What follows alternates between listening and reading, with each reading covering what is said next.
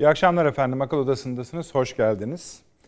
Biraz dünyayı bu akşam derleyip toparlayalım mümkün olduğu kadar, gücümüz yettiği kadar. Ama dünyayı derleyip toplayalım derken de bizim bölgemiz dışında, dünyanın fazla başkaca bir yerinde heyecanlı anlar yaşanmıyor diyebiliriz. Amerika Birleşik Devletleri'ndeki seçimi saymaz iseniz. Amerika için de bunun farklı etkileri olacağını bu akşam konuşacağız. Şaşırtıcı etkileri gözükmeye başladı çünkü ama tabii ki bizim çevremiz bizi ilgilendiren asıl mesele ki o çevre bütün bölgeyi, bütün dünyayı etkiliyor. Küresel etkileri olan bir e, sürece evrildi. Azerbaycan-Ermenistan meselesini bu akşam tabii ki kendi, akıl odasının kendi özel bakışıyla konuşacağız. Bir masa ortaya çıkmış durumda. Bu masanın ortaya erken çıkıp çıkmadığını konuşacağız. Türkiye'nin bu masada yer almasını, almasını istemeyenler var. Bu bizim için sürpriz değil, Türkiye için hiç sürpriz değil.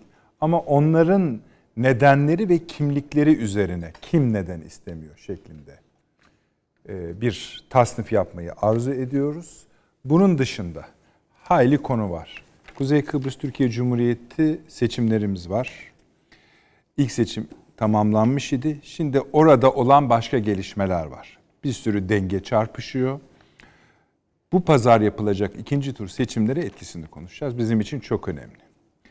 Akdeniz, Avrupa Birliği, Maraş hattında yaşanan gelişmeleri konuşacağız. Bu akşam itibariyle Almanya ve Fransa liderliklerinden özellikle Doğu Akdeniz konusunda Türkiye'yi hayli eleştiren e, açıklamalar yapıldı. Hatta kimi batılı ajanslara bakarsanız bir hafta süre vermek gibi ifadeler de kullanıldı. Azerbaycan-Ermenistan krizi özelinde değil, Ermenistan özelinde de bakmamız gereken konuşmalar, e, gelişmeler var. Rusya, İran, Sair, diasporalar gibi. Kırgızistan'a bakacağız. Kırgızistan'da zaten tamamen büyük bir değişim var. Bu parçanın ana parçayla ilintisini, rabıtasını biraz daha şeffaflaştıracağız. Irak, Sincar, PKK, YPG, Suriye. Orada özel operasyonlar yapılıyor. Milli İstihbarat Teşkilatı ve Güvenlik Kuvvetlerimiz kritik adımlar atıyor. Buna bakacağız. Avrupa Birliği bahtsız kaldı. Ona biraz bakacağız ne demektir bizim için. Ee, Balkanlarda yine bizi ilgilendiren, ciddi bir şekilde ilgilendiren gelişmeler var. Onlara e, göz atacağız ve bu son 48 saat içinde son derece fazla sayıda ikili görüşme var. Yani bu akşam mesela saat 18'de Sayın Çavuşoğlu'yla dış, e, Rusya Dışişleri Bakanı Lavrov görüşme yaptılar. Bunlar, bunlar hep sahaya yansıyacak gelişmeler. Daha önce Sayın Cumhurbaşkanımızın da daha önce dediğimiz 24 saat evvelinde Sayın Cumhurbaşkanımızın Putin'le yaptığı görüşmeler vardı. Bu krizin çıkmasından sonraki ilk görüşme. Bu da kritik bir görüşme. S-400'ler meselesine bakacağız. Karadeniz'e gönderilmişlerdi. Şimdi orada hem Navtex ilan edilmişti. Üzerine NOTAM da ilan edildi. 200 bin fite kadar bütün alan kapatıldı yüksekliğe kadar. Şimdi bu neden orada deneniyor? Niye deneniyor? Bunun anlamı ne? Biraz onlara da bakacağız. Oruç Reis tekrar seferde, kıyametler kopuyor Yunanistan'da vesaire. Ee, Amerika Birleşik Devletleri seçimlerinden bahsettik. Muhakkak bu akşam e, değineceğiz. Çok önemli bir başka gelişme. Ukrayna Cumhurbaşkanı Türkiye'ye geliyor. Bu bütünle çok ilgili efendim. Ukrayna Cumhurbaşkanı'nın Türkiye'ye gelişi. Ukrayna, Balkanlar, Belarus, Karadeniz, Gürcistan, Azerbaycan, Ermeni bu hattın bir parçası ve Türkiye bu iki konuyla aynı anda aynı güçle ilgilenerek doğuya da batıya da yani Amerika'ya da Rusya'ya da mesajlar veriyor. Pekala fazla uzatmayalım. Baş, dediğim gibi başka başlıklarımız da var. İnşallah zamanımızı verimli kullanarak hepsini tamamlamaya gayret edeceğiz. Sayın Avni Özgür burada. Avni abi hoş geldiniz. Şeref hoş bulduk. verdiniz. Sağ ol. Profesör Doktor Süleyman Seyfi Ün hocam burada. Hocam hoş geldiniz. Hoş Eksik olmayınız. E, emekli Tuğ General ve Doçent Doktor Sayın Fahri Erener burada. Paşam lütfettiniz. Ankara'da Profesör Doktor Taşansu Türker hocam var. Bir görebileceğim değil mi arkadaşlar? Evet. O da Ankara stüdyomuzda Taşansu hocamız. Hocam hoş geldiniz. Hoş bulduk Nedret Bey, sağ olunuz. Çok teşekkür ediyorum. Siz Herkese duyduğumuz... selamlar, saygılar. Aleyküm selam, siz de hoş geldiniz. Ee, Anne abi şöyle yapalım. Bir seyircilerimizden de izin isteyerek 3 dakikalık size şöyle 3-5 dakikalık bir parantez açalım. Çünkü bu ışıklar meselesi var. Işık yanıp sönmesi meselesi var. Ha, evet. Ee, bunun çok şey söylenir. Söylendi de zaten. Bunu bir yani hala bu meseleler devam ediyor mu bu ülkede yani? Devam ettiği gayet açık. Açık. yani. Peki. Buyurun. Şimdi m, 2009 senesinde bir yazım var. Yarın bizim yeni birlikte çıkacak. Tekrarla. Gazetede. Anayasa Mahkemesi kendi kuruluş, kendi tarihini anlatırken internet sitesinde bir metin koymuş idi. O tarih. Şimdi utanma belası değiştirdiler onu da. Ama o tarihteki metin. Bunun önemli saydı zannettiğim, kız, düşündüğüm kısmını iki paragraf, birkaç paragraf onu okuyayım. Yani hem sizin yazınızda var hem o alıntıyı Evet yapıyorsunuz o değil mi? alıntı. Ha, tamam. Sa- Sadece orayı. Benim yazıyı Ayrı, şey tamam, yapmam, peki. almam. O önemli değil. Ama oradaki metin. Anayasa Mahkemesi'nin koyduğu metin. Biz kimizi anlatıyorlar yani. 1961 Anayasası'nın dördüncü maddesine göre egemenlik kayıtsız şartsız milletindir. Maddenin bu ilk fıkrası 1924 Anayasası'nın 3. maddesinden olduğu gibi alınmıştır. Ancak 1961 ve 82 anayasalarının egemenliğin nasıl kullanılacağını gösteren tümceleri 1924 Anayasası'ndan oldukça değişik bir içeriktedir. Türk milleti egemenliğini anayasana koyduğu esaslara göre yetkili organlar tarafından kullanılır. Kullanır. Türk anayasa tarihi yönünden ele alındığında bu kuralın temel amacının parlamentonun üstünlüğüne son vermek olduğu söylenebilir. Anayasa Mahkemesi söylüyor. Bu resim yani bunu bunu yaz- yayınlamış Kend- yani Tabii canım yani internet sitesinde biz kimizi Anayasa Mahkemesi kendisi anlatıyor. Bu kuralın amacının parlamentonun üstüne son vermek olduğu söylenebilir. Parlamentonun üstünlüğü 1924 Anayasası'nın en temel özelliği idi. İlk kez 1961 ve ondan sonra da 1982 Anayasası'nda benimsenen bu yeni ilkenin yani egemenliğin anayasanın koyduğu esaslara göre yetkili organlar tarafından kullanılmasının öngörülmesiyle birlikte Türkiye Büyük Millet Meclisi ulus adına egemenliği kullanan tek organ olmaktan çıkmıştır. 61 ve 82 anayasaları egemenliğin kullanılmasında yargıya önemli yetkiler tanımışlardır. Özellikle Anayasa Mahkemesi parlamentonun çıkardığı yasaların anayasaya uygunluğunu denetlemesi nedeniyle egemen, egemenliğin kullanılmasında önemli bir paya sahiptir. Yani biz sahibiz. Çünkü Anayasa Mahkemesi parlamentonun çıkardığı yasaların anayasaya aykırı olup olmadığına karar verebilmektedir. Anayasa Mahkemesi'nin siyasal kurumların özellikle parlamentonun yetkilerini kötüye kullanması durumunda bir denge oluşturacağı ve bunu engelleyeceği düşünülmüştür. Peki. Şimdi Bunu bir bu abi metin Heh. yani, ya, yani bir ne diyor? paragraf. Ya bu, bu- Yani ne diyor? diyor ki biz varız esas. Yani Anayasa Mahkemesi'nin Bunu- sitesinden bu- bu- kaldırılan evet, bu zamanında alt- evet. bu- izleyicilerimiz bu- tam yani anlamasın. tam- Önemli bir şey bu anlasın. Şimdi bu mahkeme Türkiye'nin seçilmiş yönetimini, siyaset siyasi kadrolarını idam sehpasına götüren hakimler üzerinden kuruldu bu Anayasa Mahkemesi. Bu böyledir. Ki bu hüküm Anayasa Mahkemesi'nin bu sadece kendisi için söylemiyor bunu. Bütün yargı sistemi için söylüyor.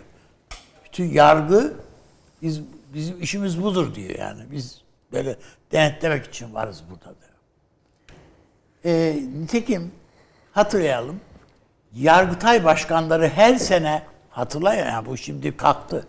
Tabii Allah'tan.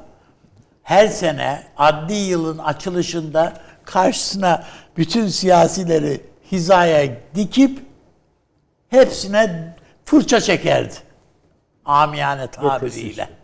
Değil mi? Tabii. Yani şunu da yapamadınız, bunu da yani Sabi Karadoğlu'nun falan şeylerini hatırlayın Tabii, yani tabii. falan. Şimdi Bu efendim e, bu zihniyetin yani bu vesayet dediğimiz zihniyetin e, tezahürenden başka bir şey değil. E zaten tezahür diyor. Söylemiş zaten. Ee, yani bir şekilde e, işte başka şeyler de söylenebilir tabiatıyla ama ben şu anlayışın bu zihniyetin Hadi evvelsi gün, dün değil evvelsi gün bir başka tezahürünü gördüm. gördük. Yani içlerin hani derler ya içinde ukde kalmış diye. Adam onu bir şekilde yansıtıyor.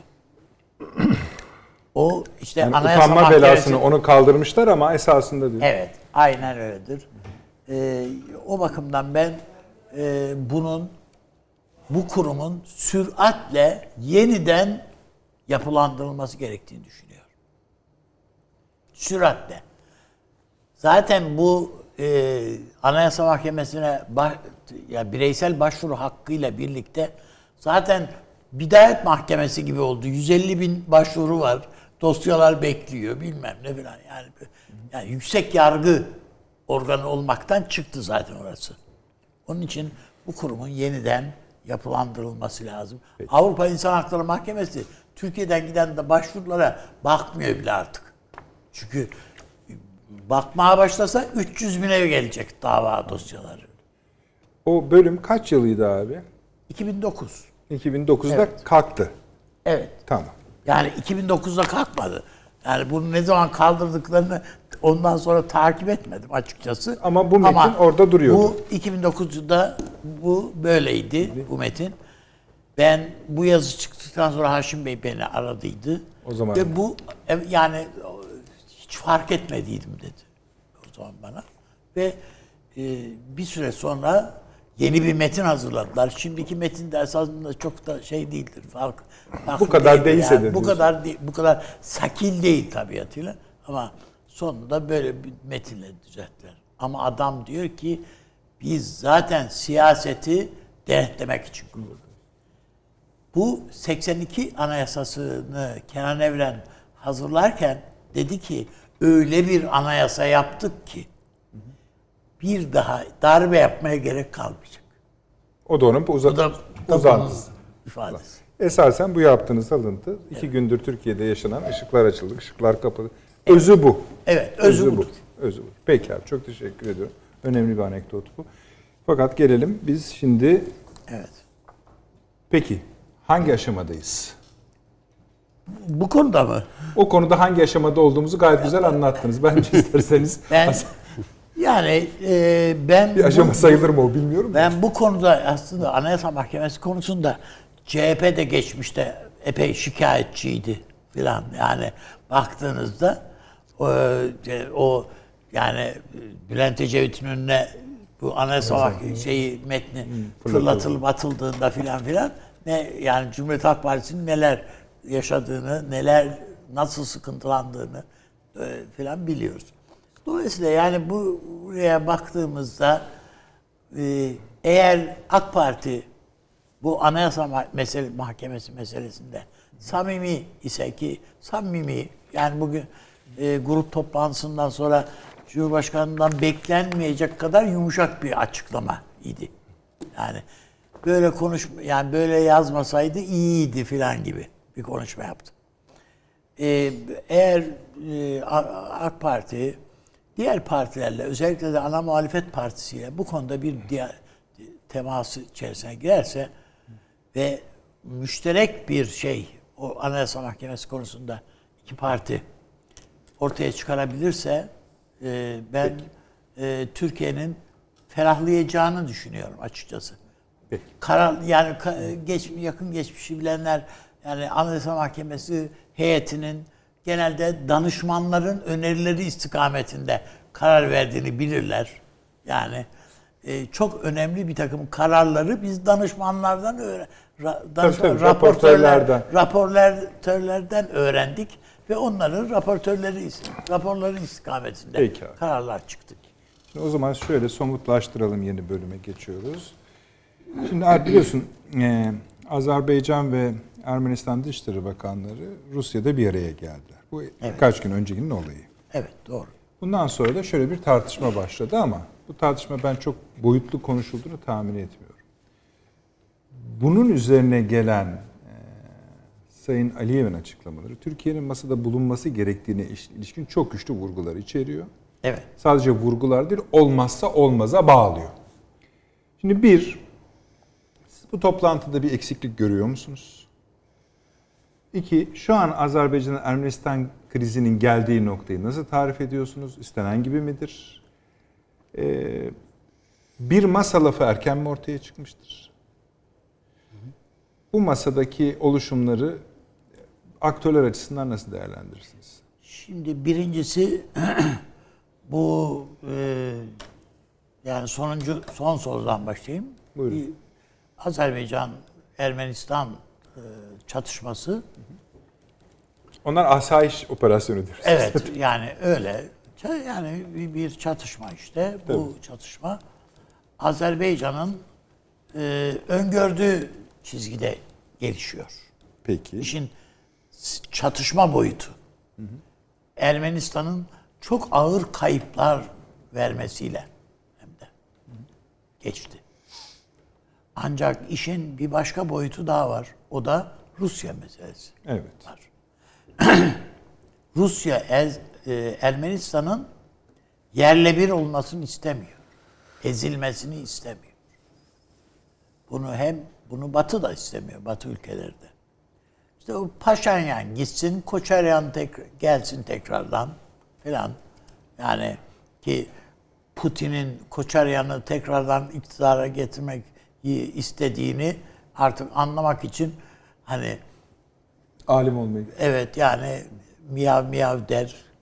Tüyleri de şöyle yumuşaktır, su içer falan gibi tarifler yaparak o işte yok yaş gününde tebrikler bilmemler falan filan filan o tür şeyler. Ee, bu- bu ortada. Ama bunun o kadar kolay da olmayacağı, Rusya açısından bile bunun kolay olmayacağı, Putin ne kadar kanırtırsa kanırtsın, e, batıdan Koçeryan'a uzanan ellerin onu hala diri tutmaya e, yettiği, yetebileceği e, göstermesi ortaya böyle bir ka- 10 saat Lavrov gibi 70 yaşını geçmiş bir adam pazarlık ediyor ya oturup. Yani Lavrov'un Rusya Dışişleri Bakanı'nın e, ki bu masaya ilk e, çağrıldığında ilk hemen ben geliyorum diyen biz geliyoruz diyen Azerbaycan'dı. Tabii. Bir Ve şey de bir heyet gönderdi, güçlü evet. de bir heyet Yani güçlü de bir heyet gönderdi. Efendim ama öbür taraftan kan kusturdu Ermenistan Lavrov'a. Resmen. Öyle ki Rusya anlayamadı. Yani anlayamadı değil, anlıyor tabii de. Bunların çünkü şeyin e, Gürcistan e, şeyin Belarus'un falan da katıldığı bir savunma işbirliği anlaşması var. Eğer Azerbaycan doğrudan e, Ermenistan toprağına Müdahale olsa. müdahil olsa bunların bakın bize saldırdılar. Siz de gelin diye Rusya'yı doğrudan savaşa taraftar. Bakın bir gazeteci taraf- bunu sordu. Bu mekanizmayı Evet. çalıştırmayı düşünüyor musunuz? Orası dedi şey... to- Azerbaycan toprağı dedi. Tabii. Yani dolayısıyla bu bu tuzağı e, zorluyor zaten. Koçaryan. Dolayısıyla ben e, bu meselenin e, ama Aze- e, Ermenistan halkı olayı takip ediyor tabii. Başka kanallardan da BBC'den şuradan buradan habire yayın yasakları koyuyorlar. Mesela e, er, Ermenist Ermeni e, ordusunun Ermenistan Silahlı Kuvvetleri'nin e, kayıp ağır kayıplar verdiğinin yazılması, cephe kaybedildiğinin, bir takım köylerin kaybedildiğinin filan e, Azerbaycan'ın kontrola geçtiğinin yazılması filan yasak şu anda zaten. Ve çok ağır bir sansür var Ermenistan'da. Para da yok üstüne üstlük. Türkiye'nin tedirginliği oradaki S-300'lerdi. Bu Onları da vuruyor ama. on, on, ama şu e, füzeleri vurmuyorsunuz da şeyi mekanizmayı yani onların de, depo edildiği şeyleri alanları vuruyor Türk, e, Ermenistan.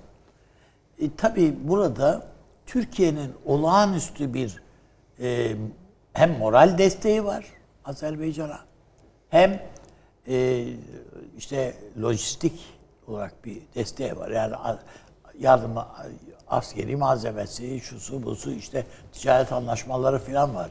Yani Azerbaycan'la.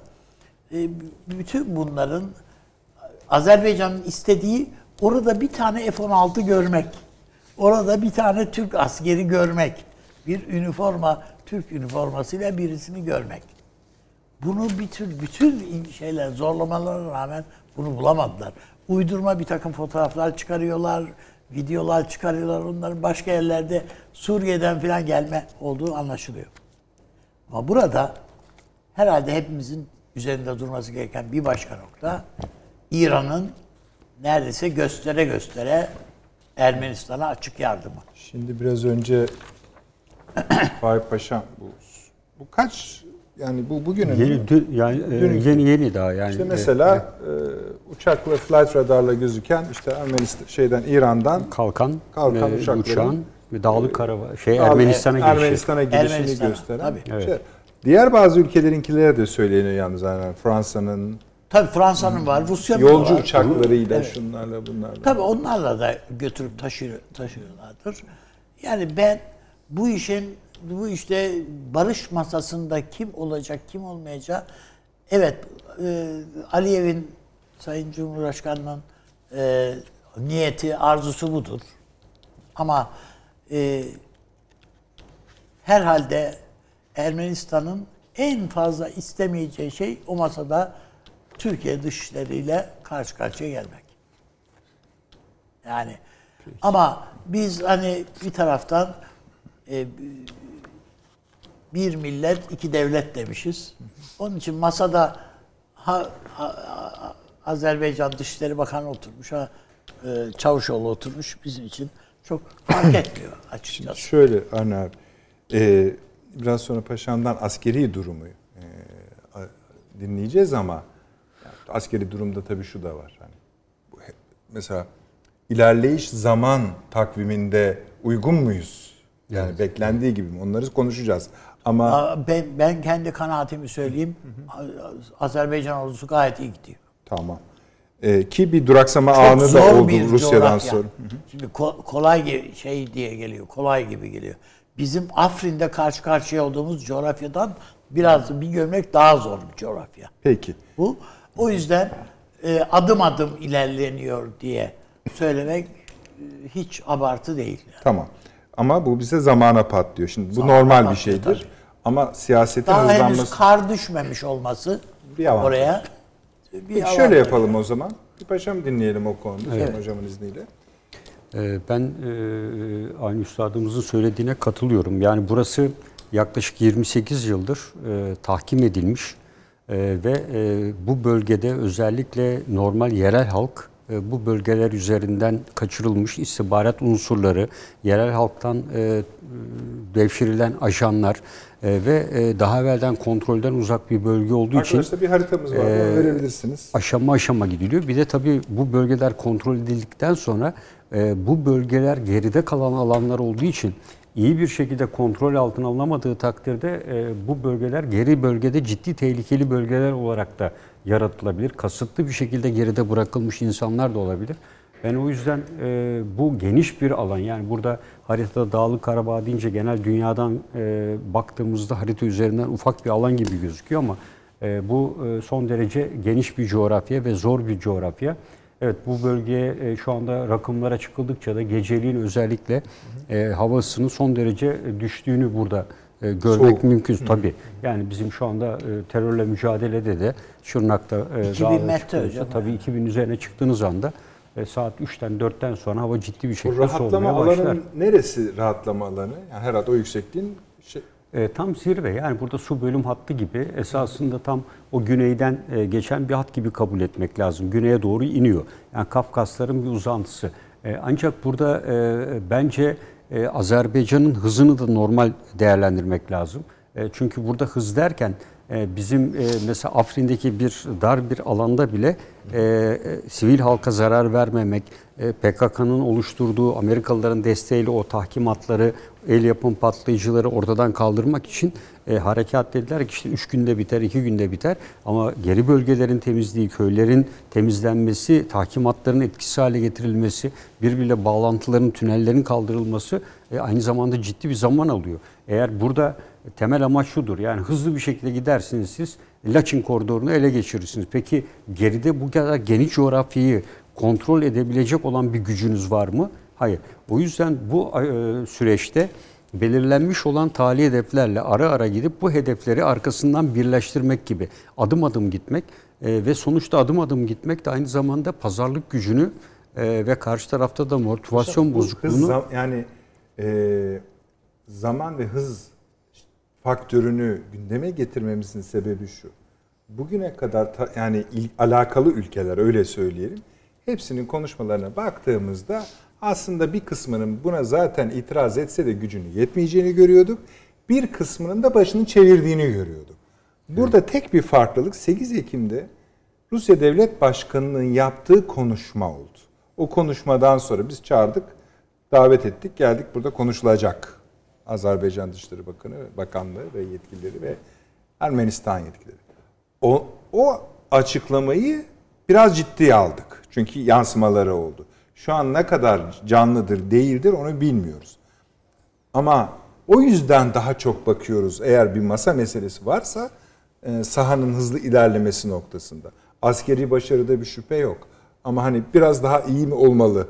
Yani burada mutlaka iyi olabilir ama e, bu e, dediğimiz gibi yani klasik bir konvansiyonel harekat gözüyle bakılmamalı. Yani Tamam. e, işte İkinci Dünya Hitler'in Polonya'ya Blitzkrieg yani Yıldırım Harbi gibi girişiyle e, burada tabii arazi faktörü dediğim gibi 30 yıldır bunu hazırlanan ve bu bölgeyi takip eden bir Rusya desteğindeki Ermenistan gözlem vasıtalarıyla Ermenistan'a istihbarat sağlayan Rus uyduları var. Çünkü e, Ermenistan'ın istihbarat gücünün neredeyse tamamını Rusya sağlıyor. Rusya'nın da bu bölgede istihbaratı güçlü. E, bir yandan Azerbaycan'ın yaptığı hamlelere karşı Rusya'nın da direnciyle yani Rusya direkt sahada e, olmasa bile e, gözlem sistemleri istihbarat vasıtasıyla Ermenistan'a çok yoğun bir bilgi akışı sağlıyordur. E, ve bu nedenle de Azerbaycan'ın kuvvet takviyesi, e, tanklarını kaydırması, askeri gücünü kaydırması ve yer yer helikopter harekatı bile e, gözlemlenip Ermenistan güçlerine Sayın bildiriliyordur. Aliyev'in açıklaması Evet. şu ana kadar yani 1 milyar, evet. 1 milyar Dolar, dolarlık evet. askeri yapının yok edildi. Yani te- hepsi dahil, tanklar Evet, da yani dahil. bunun 2019'da 1 milyar 630 milyon dolar harcadığını Ermenistan düşünürsek inanılmaz tabii, bir- yani e, ciddi anlamda tahrik Paşamın edildiğini- teyiden şöyle bir şey söyleyeyim. Biz burada bir harita görüyoruz ama bu Arkadaşlar harita, tekrar harita değil yani Tabii bu. fiziki haritaya Tabii, bakıyoruz. tabii. İki haritaya baktığında hani şu karı, kırışmış Evet evet. şey gibi. Yani Bunu yükseltilerin düzle- görüldüğü. ha, o, şimdi düzelttiğin anda o, o Ben, harita e, bu değil. Sınır sınır bölgelerine kadar gittim yani oradaki görev süresinde ve şeyde yaparken. E, dolayısıyla gerçekten e, Kafkasların özelliğini taşıyan o yüzden ismi Dağlık Karabağ yani zaten. E, yani e, yok, e, dağlık olduğu için dağlık. E, ama e, burada İnsan karakteri de o c- tabii, isme tabii, yansıyor otomatik yani hocam. coğrafya Yani kaderdir. Ermenistan'ın Haldun, en evet. bela adamları da orada. O Tabii toprak. savaşçı olan e, gruplar e, en seçkin adamlarını oraya gönderiyorlar ya Peki. baktığın zaman.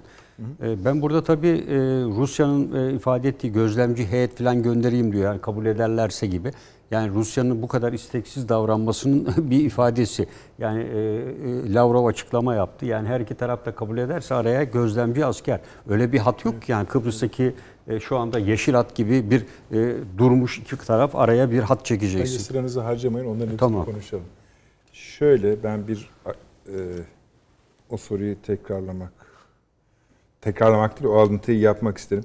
Hüseyin Hocam bir Taşans Hoca'ya gitmemizin Tabii, verirsiniz. Bu tabii, parça nasıl? çok teşekkür ederim. Taşans Hocam şöyle diyor e, Buyurunuz. e, Sayın e, Aliyev. Dışişleri Bakanı Sayın Mevlüt Çavuşoğlu Sayın Lav- Lavrov'la görüşüyor. Türkiye Savunma Bakanı Sayın Rus Savunma Bakanı Şoygu ile görüşüyor. Konuşuyorlar. Kim diyebilir ki Türkiye yok? Türkiye yoksa ne için konuşuyorsunuz? Türkiye var ve biz de elimizden geleni yapacağız ki bundan sonra da olsun. Olmazsa bu mesele çözülemez. Bunu herkes anlamalı. Şimdi tamam bu ilk okuduğunuzda düz bir metin anlaşılır ve güçlü bir ifade. Burada zaten e, Türkiye'nin politikalarının yönünü de gösteriyor ama şu e, Türkiye'nin buradaki varlığı ya da masadaki müstakbel varlığına itiraz edecek ülke çoktur. Fransa'sı, şusu, busu hepsi itiraz eder. Ama konuşmanın bu akışından şunu mu hissediyoruz? Siz ne düşünüyorsunuz? Bu konuşma Rusya'ya yapılıyor. Yani e, verdiği Doğru. örnekler de o. Demek ki şu düşünülüyor. Yani şunu çıkarabilir miyiz? Rusya Türkiye'nin oradaki görüntüsünden ya da masada olacak olmasından rahatsız. Doğru mu bu tahlil? Ee, yani doğru ama artısını da tamam. koymak gerekir Buyurun. herhalde. Ee, yani bir Rusya ayağı var doğru ama bir de Amerika ayağı var, bir de Fransa ayağı var. Hı hı. Şimdi e, üçünden de gelen e, seslere baktığımızda e, Lavrov mesela bir açıklama yaptı dün. E, biz de Türkiye'yi bir stratejik müttefik olarak değil partner olarak görüyoruz. E, dolayısıyla dedi yani bu konuda da bizim çekincelerimiz var. Zaten Putin de bir açıklama yapmıştı. Yani Türkiye'nin burada olmasına dair bir düşünce yok diye. Rusya tarafının pozisyonu net çünkü zaten kendi coğrafyası olarak görüyor ve özellikle de zaten o genlerinde yer alan Rusya'nın e, Türkiye'nin Kafkasya veya Türkistan coğrafyasıyla yakın temas kurması hatta kültürel ilişkiler kurması konusundaki çekingenliği bile e, burada tabii ki devreye giriyor. Tabii burada şaşırtıcı olan diğer bir husus e, Rusya'nın üzerine yani Rusya zaten beklenen e, tavrını gösterdi ama şaşırtıcı olan husus ee, Amerika'dan gelen açıklamaydı. Ee, bugün işte Dışişleri Bakanı e, bir açıklama yaptı. Dedi Türkiye silah veriyor Azerbaycan'a vermemeli. Türkiye bu işlere karışmamalı vesaire vesaire. Şimdi bakın burada e, anladığım kadarıyla bizim de birazcık derdimizi anlatmakta sıkıntımız var galiba dünyaya. Ruslar bizi, e, Rusları anlatmamıza gerek yok. Çünkü o coğrafyayı Ruslar bildikleri için. Hı hı. Zaten e, durum bellidir neyin ne olduğu. Ama Amerikalılara en azından e, hatırlatmakta fayda var diye düşünüyorum. E, Azerbaycan ve Türkiye bu ikisi gerçekten bu şey değil sözde kalan bir şeyden bahsetmiyoruz. Hı hı. İki devlet bir milleti gerçekten his, iliklerine kadar hisseden topluluklar ve demokrasiyle yönetilen Türkiye'de Azerbaycan'a kayıtsız kalmak düşünülebilecek bir şey değildir herhangi bir iktidar açısından. Yani bunu şöyle düşünelim e, Almanya ve Avusturya ilişkileri konusunda e kardeşim ikisi de Almanca konuşuyor işte. Yani bu bu kadar net bir şeydir. Ee, Anadolu Türkleri ve Azerbaycan Türkleri Türkçe konuşuyorlar. Birincisi bu. Yani bu e, bağı e, görmezden gelmek e, özellikle Amerikalılar açısından gerçekten şaşırtıcı oldu benim açımdan onu söylemeliyim.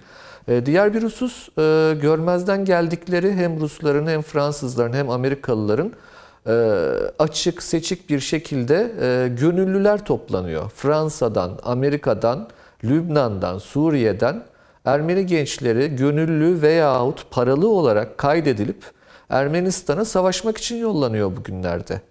Bakın bu e, ne yazık ki bak bunları söylemekten hiç hiç hoşnut değilim. Ben Türkiye'nin bunlarla uğraşması gerektiğine de hiç inanmıyorum. Çünkü Türkiye'nin olgunluğu, e, devlet kapasitesi ve kendi vatandaşlarına ve çevresine vaatleri ile bu yaşadığımız sorunlar uyuşmuyor aslında. Çünkü Türkiye e, çevresine göre çok daha olgun bir devlet. Onu bilmemiz lazım. Ancak çevremize baktığımızda Ermenistan açısından durumun bir etnik sorun olduğunu görmemiz gerekir. Yani e, burada nasıl ki Balkan komitacılığı, veyahut e, Birinci Dünya Savaşı'nın hemen arifesindeki Ermeni komitacılığı gibi hareketleri bugünlerde biz hatırlamak zorunda kalıyorsak e, bu hepimiz için aslında bir üzüntü kaynağıdır. Keşke hatırlamak zorunda kalmasaydık. Ancak e, bizde de şöyle bir eksiklik var. Ben o Ermeni açılımı sürecini çok net hatırlıyorum. Bakın şaşırtmak iyi olabilir, doğrudur siyasette bazen. Bazen ileri geri adımlar atabilirsiniz. Bazen beklenmedik hamleler de yapabilirsiniz. Fakat muhatabınızı tanımak durumundasınız. Bugün Ermenistan'da okutulan herhangi bir ders kitabına baktığınızda, liselerde okutulan, ilkokullarda okutulan bir tarih kitabına baktığınızda bu ülkeyle muhatap olunamayacağını, e, bu ülkenin gerçekten bugünün, e, bırakın bugünün çağdaş değerlerini, 1930'lu yılların o faşizan dönemindeki e, saçma sapan tarih kitaplarından daha beter kitaplar olduğunu göreceksiniz. Diaspora Ermenistan ilişkilerinin ne kadar netameli, kompleks, birbirinin içine girmiş, koparılamaz ve var olma savaşı verdiklerini görmek durumundayız. Dolayısıyla bu işi e, biraz daha tarihsel perspektifle e, Türkiye devletinin düşündüğünü zaten görüyoruz. Burada sorun Rusya'nın da bunu görüyor olması. Zaten Rusya'nın da hem bu coğrafyanın e, bir e, bireyi olarak bunları biliyor olmasıdır. E, Türkiye'nin hassasiyetlerini de gayet iyi bilir. Azerbaycan'ın İdlib'e, Libya'ya vesaire benzemeyeceğini de gayet iyi bilir Rusya. Ancak kaygıları da aynı oranda güçlüdür.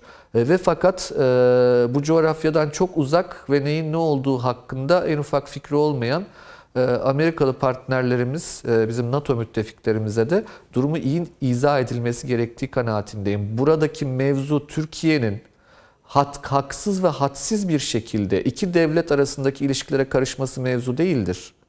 Bu bundan çok daha öte Türkiye'nin varlığıyla alakalı, Türkiye'nin kuruluşundan e, devraldığı DNA kodlarıyla alakalıdır. E, herkesin de buna saygı duyması gerekir. Hiçbir şey olmadı. Karşı taraftaki Ermenistan'ın pozisyonunu görüp burada kimin barış getirebilecek e, bir kapasiteye sahip olduğunu tespit edilmesi gerekir.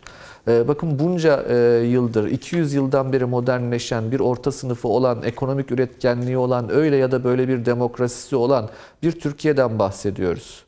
Şimdi bunun karşısında tutup da gerçekten ipe sapa gelmez, agresif, saldırgan ve e, hep söylüyorum ancak devlet aklıyla taçlanınca milliyetçilik e, makbuldür. Onun dışında gerçekten hoş değildir. Ermenistan'ın milliyetçiliğinin e, tırnak içine alıyorum o kelimeyi. E, bizim anladığımız humaniter bir milliyetçilik olmadığını, yabancı düşmanlığı üzerine kurulduğunu, e, başkentlerinde e, cinayet işleyen, katliam yapan insanları kahraman gibi heykellerini diken bir ülke olduğunu, her şeyi bir kenara bırakın tarih kitaplarını alıp çeşitli ortamlarda mutlaka ve mutlaka e, Türkiye'nin bu konuda daha fazla lobicilik yapması gerekir. E, peki bilmiyorlar mı gerçekten sorusunu soracak olursanız eğer ben hep şunu düşünürüm bu şey vardır. Hatta şurada okuyayım onu. Çok severim. Üveyliğin tragedyası Stefanos'un. Bazen birbirlerini severler, sizi sevmezler. Ne yapsanız kendilerinden saymazlar.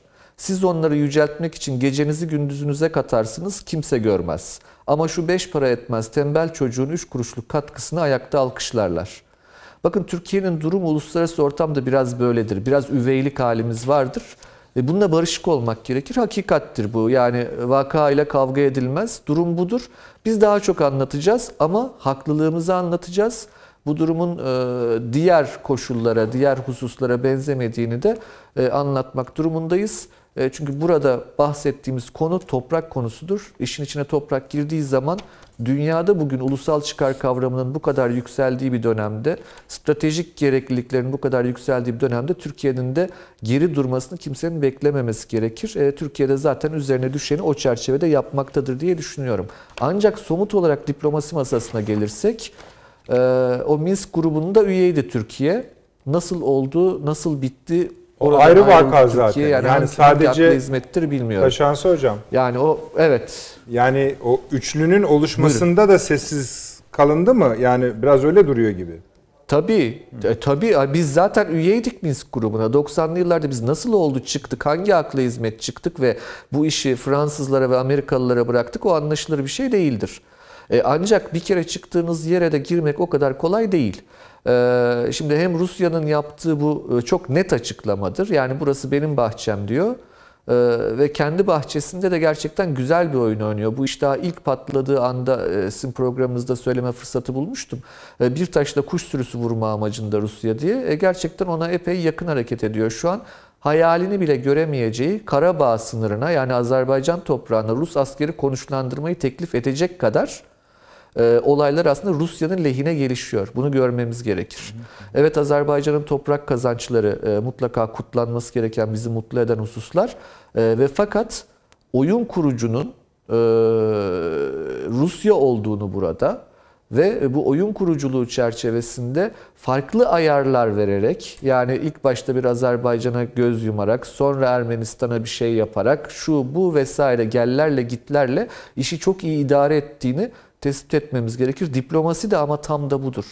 Yani Lavrov gibi bir Kurdun e, ve şunu unutmayın Sovyet İmparatorluğu'nun temsilcisidir Lavrov eninde sonunda e, ya da Rusya İmparatorluğu'nun o imparatorluğunun e, Hariciye Nazırı'nın tutup 11 saat tebaası saydığı e, ve aslında oyuncak olarak gördüğü iki devletin Dışişleri Bakanı ile 11 saat toplantı yapması bile bu işi ne kadar ciddiye aldıklarını ve ne kadar da başarılı olduklarını gösterir. E, Burada tabii ki e, beklenen Amerika'nın da e, Türkiye'nin bu konudaki hassasiyeti yanında Türkiye'nin bu bölgedeki etkinliğinin aynı zamanda NATO adına da bir kazanç olduğunu anlayacak kapasiteye kavuşmasıdır diye düşünüyorum. E, Orada da zannediyorum ki e, bizim e, bazı şeyleri anlatmakta kısıtlarımız var. Evet. Peki o kapasiteye ulaşmalarını biz de dileyelim ama bu başta bir kısa flashback yapalım. Ee, Taşansı Hocam, bu Amerika'nın Türkiye'nin Er- e, Evet. Azerbaycan'a yardımları konusundaki tavrını e, neden önemsedik? Yani siz mesela önemsediniz ki açılış konuşmasında Ee, yaptınız. E, Şundan e, şundan önemsedik çünkü e, bizim bildiğimiz Amerikan dış politikasının genel hatlarına son derece aykırı. E, Bir defa Türkiye bir NATO üyesi. Bunu hatırlamamız gerekir. Yani Amerikalıların hatırlaması gerekir her şeyden evvel. Rusya'nın arka bahçesi olarak gördüğü ve fakat buna yıllardan beri direnen bir şekilde orada Rusya'yla da iyi geçinerek ama yönünü batıya doğru çevirmiş bir Azerbaycan'a e, Gürcistan'a yaptıkları gibi kucak açsınlar demiyorum ama yahu, yahu en azından ittirip kaktırmasınlar. Yani o biraz önce üveyliğin tragediyasından bahset, Anladım, bahsettiğim anladım. kastım tam da budur. Yani bu bu e, evet doğrudur. E, Yani bir din farkı vardır, bir Hristiyan dünya var. E, Burası Müslüman olabilir. E, Ama eğer e, dünyayı bu şekilde dinler ekseninde ve e, bu tarz itip kakma şeklinde algılamaya devam edecek olurlarsa bu kendileri açısından da çok hayırlı sonuçlar doğurmayacaktır. Kendi stratejilerine aykırıdır diye düşünüyorum. Peki hocam. Çok teşekkür. Hemen geleceğiz yine. Şimdi Süleyman hocam. Buyurun. Taşans Hoca başta siz unutmayın ne olur diyeceğinizi. Ben oraya biraz takıldım da onun için üzerine biraz e, kan atmak istedim öyle söyleyeyim. E, şimdi mesela e, İngiliz ya da Amerikan kanalıydı Paşam hatırlar mısınız bilmiyorum. Ya dün ya evvelsi gün Sayın Aliyev'le bir röportaj yaptılar. Orada kadıncağız röportajı yapan hanım dedi ki e, sizin elinizde kaç Türk İHA'sı var dedi. E, Sayın Aliye de tabii hani onu düşecek birisi değil zaten bu kadar basit bir şey ama zaten o kadının da yani muhabirin de o rakamı merak ettiğini zannetmiyorum. Asıl sö- söyletmek istediği. Sayın Aliyev dedi ki yeterli miktarda var kardeşim dedi. Bu cevabı alamayınca hanım muhabir dedi ki peki dedi sahada gerçekten işe yarıyor mu dedi. Son derece yarıyor dedi ve işte o 1 milyar dolar lafını orada söyledi. Ancak sonra bir şey daha ekledi. Ama dedi biz sadece dedi bu İHA SİHA desteğini dedi Türkiye'den de almıyoruz dedi. İsrail'in adını verdi. Tabii yani. Bu. Onu da hani konuşmanızın son bölümüne eklerseniz bunu buyurunuz. Şimdi tabii şu ana kadarki bütün konuşmalar çok ilham verici. İnsanın zihnini gerçekten açıyor. Ee, ve e, hani söyleyeceklerimi belki daha rahat bir çerçeveye oturtmama da imkan sağlıyor. Şimdi iki tane laf havada uçuşuyor ama ben bunlardan çok bir şey anlamadım herhalde. Ee, e, layıkı veçile e, anlatamadılar bana. Ee, bir tanesi ateşkes. Bunu yani anlamadık. İkincisi masa. Ateşkes hayata geçti mi geçmedi mi o da yani. yani da işlevsel miydi onu da bilmiyorum. söyleyeyim ya bu ateşkes lafı bir kere doğru düzgün anlaşılmadı. İkincisi masa lafı. Bu Tabii. çok soyut bir laf yani. Şimdi bakıyorsunuz ateşkes ne? İşte 72 saat değil mi paşam yani işte insani sebeplerden ötürü esir değiş tokuşu olur veya işte Oranın İki resmi taraf- belgesinin de Süleyman Hocam çok böyle açık seçik olmadığını söylüyor. yani ben bundan çok bir şey anlamadım var. yani Evet. onu söylüyorum. Yani sahaya baktığımız zaman e, evet biraz belki 1-2 derece tansiyon düştü ama yani çatışmalar devam Devam ediyor. ediyordu. İyi de nereden yani bu laf edildi? Yani veya bu laftan ne beklendi? Bir, ta- bir beklenen şeyler maalesef yani bizim medyamızda da böyle. Yani ateşkes olacak yani işte böyle bir hat çekilecek. Tarafların arasına birileri girecek. Sonra işte bir masa kurulacak, oturacaklar ve bu meseleyi çözecekler. Böyle bir şey yok bir kere yani. Önce bir kere zihnimizi bu açıdan bence Şey yeniden ayarlamak durumundayız. Eğitelim diyorsunuz. Evet. Öyle bir şey yok. 1-2 derece düşürdüler tansiyonu. Yapabildikleri bu. Şimdi ben e, şöyle düşünüyorum. E, Belki katılmayanlar da olur Haziran içerisinde. E, Rusya'nın hiç de rahat olduğu kanaatinde değilim ben. Rusya belki yakın dönemlerde hiç yaşamadığı kadar evet panik yapmazlar, paniklemezler daha doğrusu. Eminim bu bunların geleneklerine aykırıdır. Çünkü çok soğukkanlı karşılamayı biliyorlar meseleleri. Ama durumun daha önceki durumlara benzemediğinin de farkındalar. Yani mesela demin Taşan Su ilham verici bir şekilde söyledi onu. Yani 11 saat Lavrov kıymık kadar değer vermediği Ermenistan Dışişleri Bakanı'yla ve yine kıymık kadar değer vermediği Azerbaycan Dışişleri Bakanı'yla oturuyor 11 saat. Bu ciddi bir durum. Çünkü rahat olsaydı şu olurdu. Gelin bakayım buraya. Ne yapıyorsunuz siz? Ha mesela hani Çözün bunu. Tabii ki benim karikatürize ettiğim biçimde olmayacak ama yukarıdan değil. Yani bu örnekler bu ülkeler üzerinden değil ama başka örneklerde bunlar olmuş. Amerika'nın daha da evvel hep o böyle olurdu. Değil mi yani? Çok eğer zorlanırsa da Şey hatırlayalım. Ermenis ilk bu eleştirdiğimiz açılım döneminde Hillary Clinton'ın kulak büküp masaya oturttuğu e, tabii, tabii tabii yani bu hakikaten süper güçlerin yani neyse baş pehlivanların dünya çayırında Orada bile yaptıkları bir şeydir. Orada bile Yaptılar. edepsizlik Tabii, yaptı, yaptı. Ermenistan. Ermenistan evet. Yani tabii ki orada da onlar olmuştur ama Lavrov 11 saat oturuyor. Bu çok ciddi bir şey. Bu biraz rutinin dışında bir şey yani. Belki Taşan Su Hoca başka örneklerini bize verirse e, fikrimi e, değerlendirmemi geri çekebilirim ama gördüğüm kadarıyla Rusya iyi bir Rusya fotoğrafına bir kere ihtiyaç var bu aşamada. Yani Rusya'nın şu an başı gerçekten belada. Bir, ekonomik olarak belada. Yani ruble 80'e çıktı galiba değil mi dolar karşısında? Evet. Yani müthiş değer kaybediyor. Petrol satamıyor doğru düzgün. Satsa bile düşük fiyattan satıyor. İşte doğal gaz var aynı şekilde. Neyse. Ekonomisi sarsılıyor. Şimdi benzer olarak Türkiye'ninki de sarsılıyor. İran'ınki de çok kötü durumda. Yani Türkiye, İran ve Rusya'nın bu açıdan durumu birbirine benziyor. Hani bunu anlayalım diye söylüyorum. Hani biz de endişeliyiz ya ekonomimizden ne olacak Türkiye'de ekonomi. Rusya'da halk aynı şekilde endişeli, yöneticiler de endişeli tabii ki. Çünkü ekonomik şartlar bozulunca siyasetin toplumsalı kontrol etme kapasitesi düşer yani bu biraz böyle şeydir tahterevalli gibi bir oyundur. İkincisi açık saldırı yiyor. Yani işte Beyaz Rusya'yı konuşuyoruz. Estonya çok bütün Baltık ülkelerinde var benzer hareketlenmeler. Yani Ee, Balkanlarda rekabet ısındı. Ee, Kırgızistan'da bir takım işler oluyor. Bunu da daha sonra konuşacağız. Konuşacağız, evet. Bir de işte birden Kafkasya'da bir şey patlak verdi. Tabii ki reflekslerini harekete Nedret Bey geçirecek. ben Süleyman Hoca'nın Tabii, buyurun hocam. Buyurun. Şey ekleyecek. Buyurun hocam.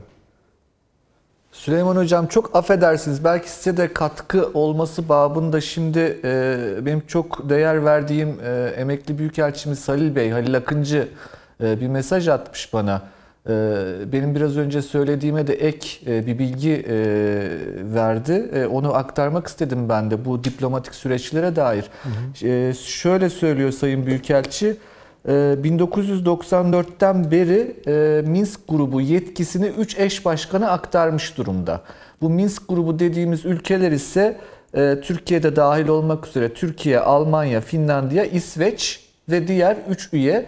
E, şu an Türkiye mesela masada olmak adına Minsk grubunun tamamını toplantıya davet edebilir e, diyor Sayın Büyükelçi. E, bu konuları e, benim öğrendiğim, e, benim en e, en iyi bildiğine inandığım e, bir Öyle. büyükelçimizdir. Çok E, ona da teşekkür etmek isterim. Size de e, katkı olsun diye, araya girmek büyükelçisi. Kendisine sevgilerimizi iletelim. Hakikaten benim de sıklıkla takip ettiğim bir kaynaktır. Kendisine teşekkür ediyoruz. Buyurunuz Süleyman Hocam. Evet ben de teşekkür ediyorum. Ee, yani şimdi e, tablo Rusya açısından o kadar parlak değil yani. Eskisi gibi orada kontrol edemiyor bazı şeyleri. Kontrol edemediğinde farkına vardı. Ee, yani Ukrayna'da son kerteye geldi gerilim. işte ayrı verdi, parçaladı, gitti Kırım'ı işgal etti falan. Ee, yani Kafkasya'da da işler kontrolünden çıkarsa Rusya bunu yapar. Benim gördüğüm bakın şimdi söylüyorum ben bunu. Söylemiş olayım. Tabii ki asla dilemiyorum. Yani Tabii tabii. böyle bir şey Anlıyorum. Allah yazdıysa bozsun diyeceğim ama e, Azerbaycan'ı işgal edebilir. Bakın işgale yeltenebilir Rusya. Yani iş oraya gidebilir. Bu Türkiye Rusya savaşı demek. demek hocam. ona tabii. onu onu söylüyorum. söylüyorum. Şimdi onu zaten meselenin önce ne kadar kritik olduğunu anlam, anlatmamız gerekir herhalde veya benim anladığım o. Süreç sandığımızdan daha kritik. Ve bu isteniyor. İsteniyor deyince sanki. Rusya'yı da biraz Hayır, gölge... Tabii ki elbette. Yani şu an bence Kafkasya'da hep hani işte speküle ediyoruz, tartışıyoruz filan. Nasıl başladı? Yani durduk yerde Ermenistan pat diye işte Tovuz bölgesine saldırdı. Etine budu ne? Nereden çıktı bu dedik. Sonra işte birden başka şeyler oldu ve e, iş e, sınır çatışmasından çıkıp yani ya da cephe çatışmalarından e, çıkıp topyekün savaşa dönüştü. Şimdi bunu kim istiyor? Bunu bir kere Rusya istemez. Rusya'nın Kafkasya'da istediği şey, hatta biz kendi case'imize bakalım. Yani Azerbaycan, Azerbaycan ve e, Ermenistan arasında Rusya daima sorunlu bir halin devamını ister. Şöyle, Ama o tam bunu sorunun- söylediniz ya. Tam Ama söyleyin, şunu da söyleyeyim. O sorunun ne büyümesini ister ne de o sorunun çözülmesini ister. Statiko dediğimiz şey budur. Haritalarda ona göre çizilmiştir. Şimdi Ama şimdi bu savaş yani Azerbaycan'ın haklı olarak kendi topraklarını kurtarmak için yürüttüğü savaş Ermenistan'ın arkasında her kim varsa onların fişeklemeleri Rusya'nın kontrolünün dışına çıkma noktasına geldiğini gösteriyor bu sürecin. Çünkü bunu kim isteyebilir? Bunu Kırgızistan'da Rusya ile kim hesaplaşıyorsa Beyaz Rusya'da kim hesaplaşıyorsa o ister. Onun da faili bellidir. Yani bu bir kere Amerika Birleşik Devletleri'nin başlattığı, fişeklediği ve yönetmeye çalıştığı bir süreç. Bakın bu hiçbir şekilde artık Azerbaycan, Ermenistan meselesi olarak kalmayacak. Şimdi demin mesela gene Taşan Hoca, o da çok ilham verici geldi bana. Amerika Birleşik Devletleri'nin şikayetini söyledi. Yani işte Ermenistan'a bunu yapmasınlar filan. Ermenistan umurunda olur mu Amerika Birleşik Devletleri'nin? Azerbaycan varken. Dikkat edelim buraya. Ermenistan dediğiniz nedir işte? Yani? Hiçbir şey yok. Hiçbir şey yok. Ama Azerbaycan parlak bir ülke, geleceği parlak bir ülke. Çok hem stratejik değeri var hem de kaynakları çok zengin. Ve diri bir nüfusu var. Ben şu soruyu sordum kendime. Şöyle bir baktım, yokladım. Dün müydü, bugün müydü hatırlamıyorum. Yani bu Sovyetler çöktükten sonra kim belini doğrultabildi diye bir bakayım dedim yani. Kırgızistan doğrultamadı. Türkmenistan doğrultamadı. Özbekistan doğrultamadı. İki tane ülke doğrulttu. Azerbaycan da. Azerbaycan doğrulttu. Kazakistan doğrulttu. Doğru. Tamam. Zaten Şimdi Kazakistan'ın da öyle uzun bir sınırı var ki şeyle. Tabii. hem Çin'le hem Rusya'yla falan. Ya o Kazakistan meselesi bence Ayrı apayrı konuşabilir. yani. Yani. şimdi burada kime oynarsınız yani? Ermenistan'a mı oynarsınız? E neymiş? Diaspora varmış da seçimler var. Geçelim bunları yani.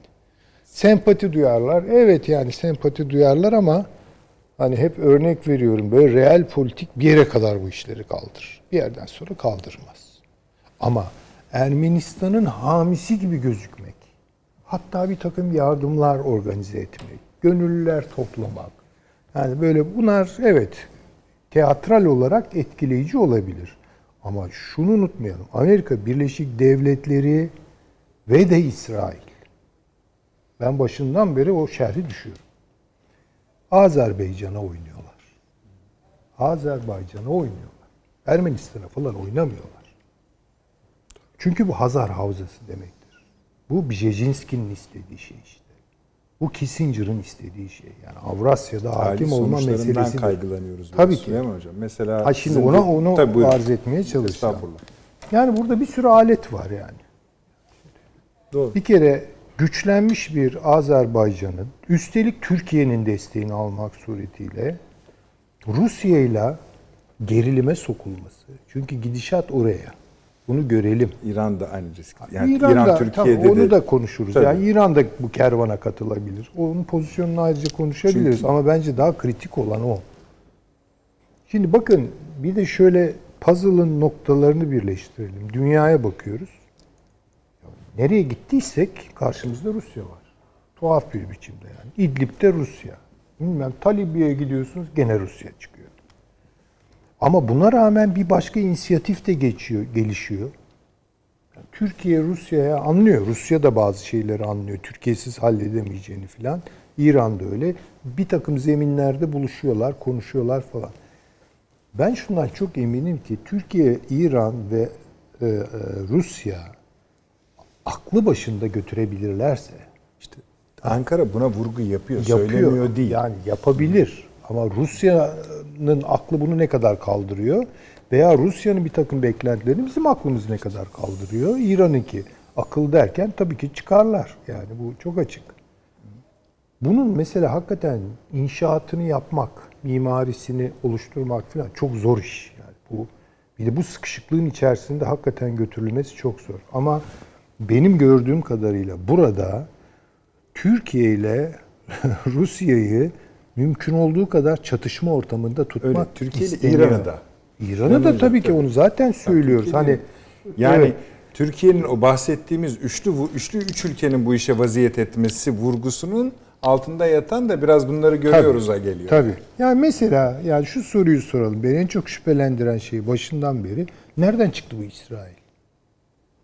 Yani şimdi Allah aşkına ben şimdi bunu söylemek zorundayım. Say çıkar Hocam. Hayır ben bunu söylemek zorunda hissediyorum buyurun, kendimi. buyurun. Şimdi mesela 1990'larda Ermenistan'la Türkiye yumuşama, kapılar açılsın, maç yapalım bilmem ne falan.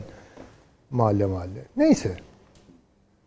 Nasıl kızdılar değil mi Azerbaycanlı kardeşlerimiz? Ne kadar ve haklıydılar. Çok Sadece haklıydılar. bayağı kötüleşti ilişkilerimiz. ya. Konuştuk burada. Ve haklıydılar. Yani sen Tabii canım. nasıl yani bu meseleler çözülmeden Üstelik de gidiyorsun? hatırlıyorsanız e, Sayın o zamanki Cumhurbaşkanımızı maçın oynandığı stada götürürken e, Türk büyükelçilerini öldüren e, hınçak şeyinin liderinin Evet, tabii. suikastçısının anıtının önünden geçirerek.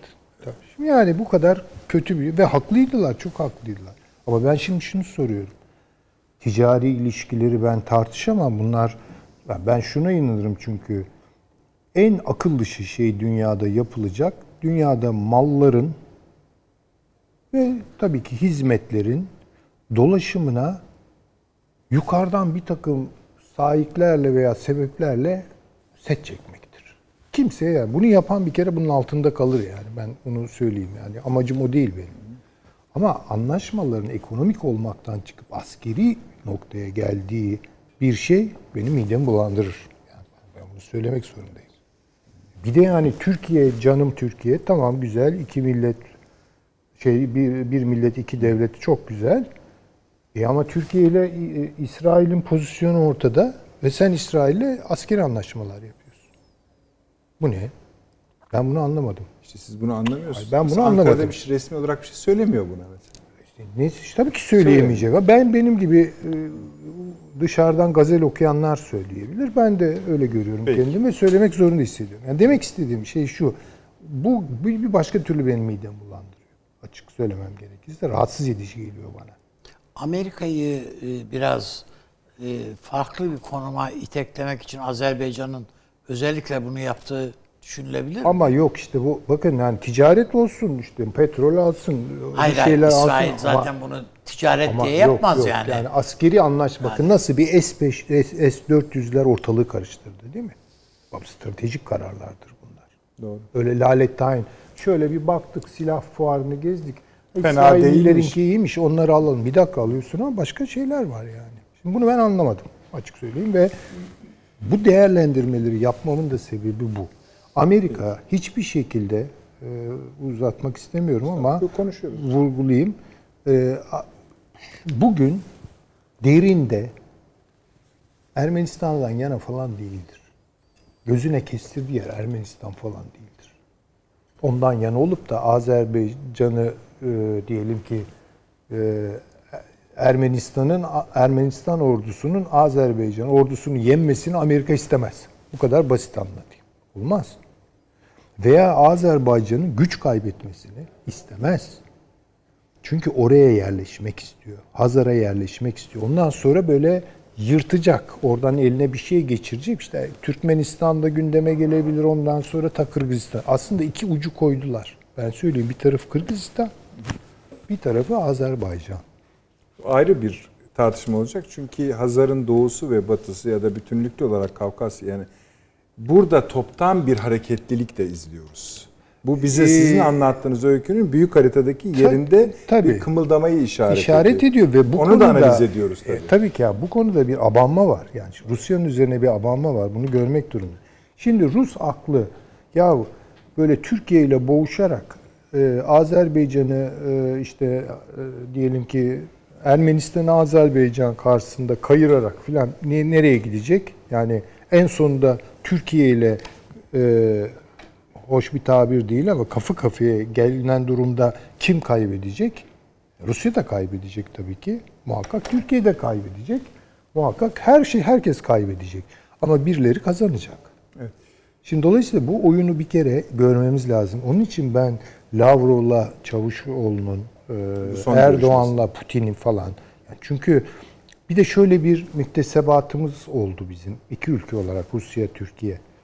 Yani bol bol çok karşılıklı evlenmelerle birlikte de galiba bu işler Biraz birbirimizi böyle tanır ilerler. hale geldik yani biraz daha içeriden tanır hale geldik yani ya dur bir beraber gene bir bakalım dur bir gene bir bakalım yani hemen tırmandırma eğiliminde değiller ama bunu bu şekilde işletmek isteyen bir bakış olduğunu bir e, ne kışkırtıcı Şey Taşan bir şey Hocam? olduğunu düşünüyorum ben. Taşansı hocam. Duymuyor mu beni arkadaşlar? Ee, ben de bir- birkaç birkaç şey eklemek Tamam, isterim tamam. müsaadenizle. Paşam, Çok önemli şeyler Buyurun, söyledi önemli. Süleyman Seyfi hocam. Buyurun, buyurun. Ee, şöyle şimdi bu e, bir tanesi çok önemli bence. Hani Rusya-Türkiye ilişkilerinde e, kompartmanizasyon denen bir kavram var. E, Dosyaları ayırmak. E, Yani bu stratejik işler, güvenlik işleri, ekonomi, kültür bunları gerçekten ayırmak gerekiyor. E, Yani bu birazcık gerçekçilik gerektiriyor. E, Hem Ruslar hem Türkler e, farklı şekilde duygusal e, milletler aslında. Yani biz biraz daha iyimser iyimser duygusalız öyle söyleyeyim Akdenizlilikten mütevellit. Ruslar da birazcık karamsar duygusal e, ama duygusal eninde sonunda. E, bizim iyimserliğimiz e, çabucak her şey çözülüverecekmiş e, gibi bir şey. İşte ona Lavrov cevap verir. E, Türkiye'yi stratejik müttefik olarak görmüyoruz diyerek. Rusların duygusallığı ise çok sevdiğim bir kelime vardır Rusça'da. Biliyorsunuz bu e, Rus edebiyatının iyi olmasının sebebine hep şeye yorarlar. İnsan hallerine dair çok fazla sıfat vardır Rusça'da. Pek diğer dillerde karşılığı olmayan avos diye bir kelime var. Bu bir vazgeçmişlik, bir böyle eşikte yaşama hali ama bir e, karanlık, e, hafif nihilistik ama cüretkar aynı zamanda. E, böyle bir ruh hali. Şimdi bu iki duygusalın e, bir şekilde gerçekçilikte buluşması gerekiyor. Biz komşuyuz. Doğru. Ciddi ekonomik ilişkilerimiz var, ciddi kültürel ilişkilerimiz var. E, stratejik ilişkilerde ise bazı yerlerde birbirimizle rakibiz. Bu, bu açık, açık yani bunu tartışmanın gereği yok. E, ancak rekabet edilen yerlerde de anlaşma konusunda bizim Rus tarafına öğretebileceğimiz bir yapıcılık unsuru Türk diplomasisinde vardır. E, Rusya'nın da pek alışık olduğu bir şey değil işin açıkçası bu diplomatik gelenek anlamında. E, belki buradan biraz bakmak lazım. Bir bunu söylemek isterim. İki Rusya açısından o kadar doğru söyledik Süleyman Hoca. Bakın bu Karabağ sorununun sorun olarak kalması Rusya'nın Kafkasya'daki varlığı için şart. Çünkü Ermenistan karakoludur Rusya'nın. Bu doğrudur. Şu an karakol devlet olarak Güney Kafkasya'ya sarkmış durumdadır Ermenistan sayesinde Rusya. Ancak e, bir anekdot anlatayım müsaadenizle kısacık. 2009'da bu Ermeni açılımı e, ilan edildiğinde gece vakti biz yemek yiyorduk. Moskova'daydım. Bir yakın arkadaşlarım da vardı. Bir tane Rus diplomat gülerek şöyle dedi. İlk tiyatro eserinizi yazan, ilk operanızı sahneleyen Türkçeden bahsediyor. Türk Türkçe tiyatro, ilk Türkçe opera. evet.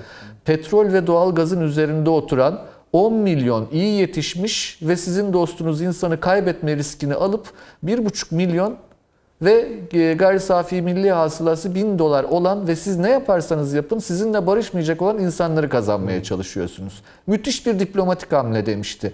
Hayatım boyunca bu kadar utandığımı hatırlamıyorum. Yani bir Rus diplomattan bunu duymak benim için hiç hoş değildi.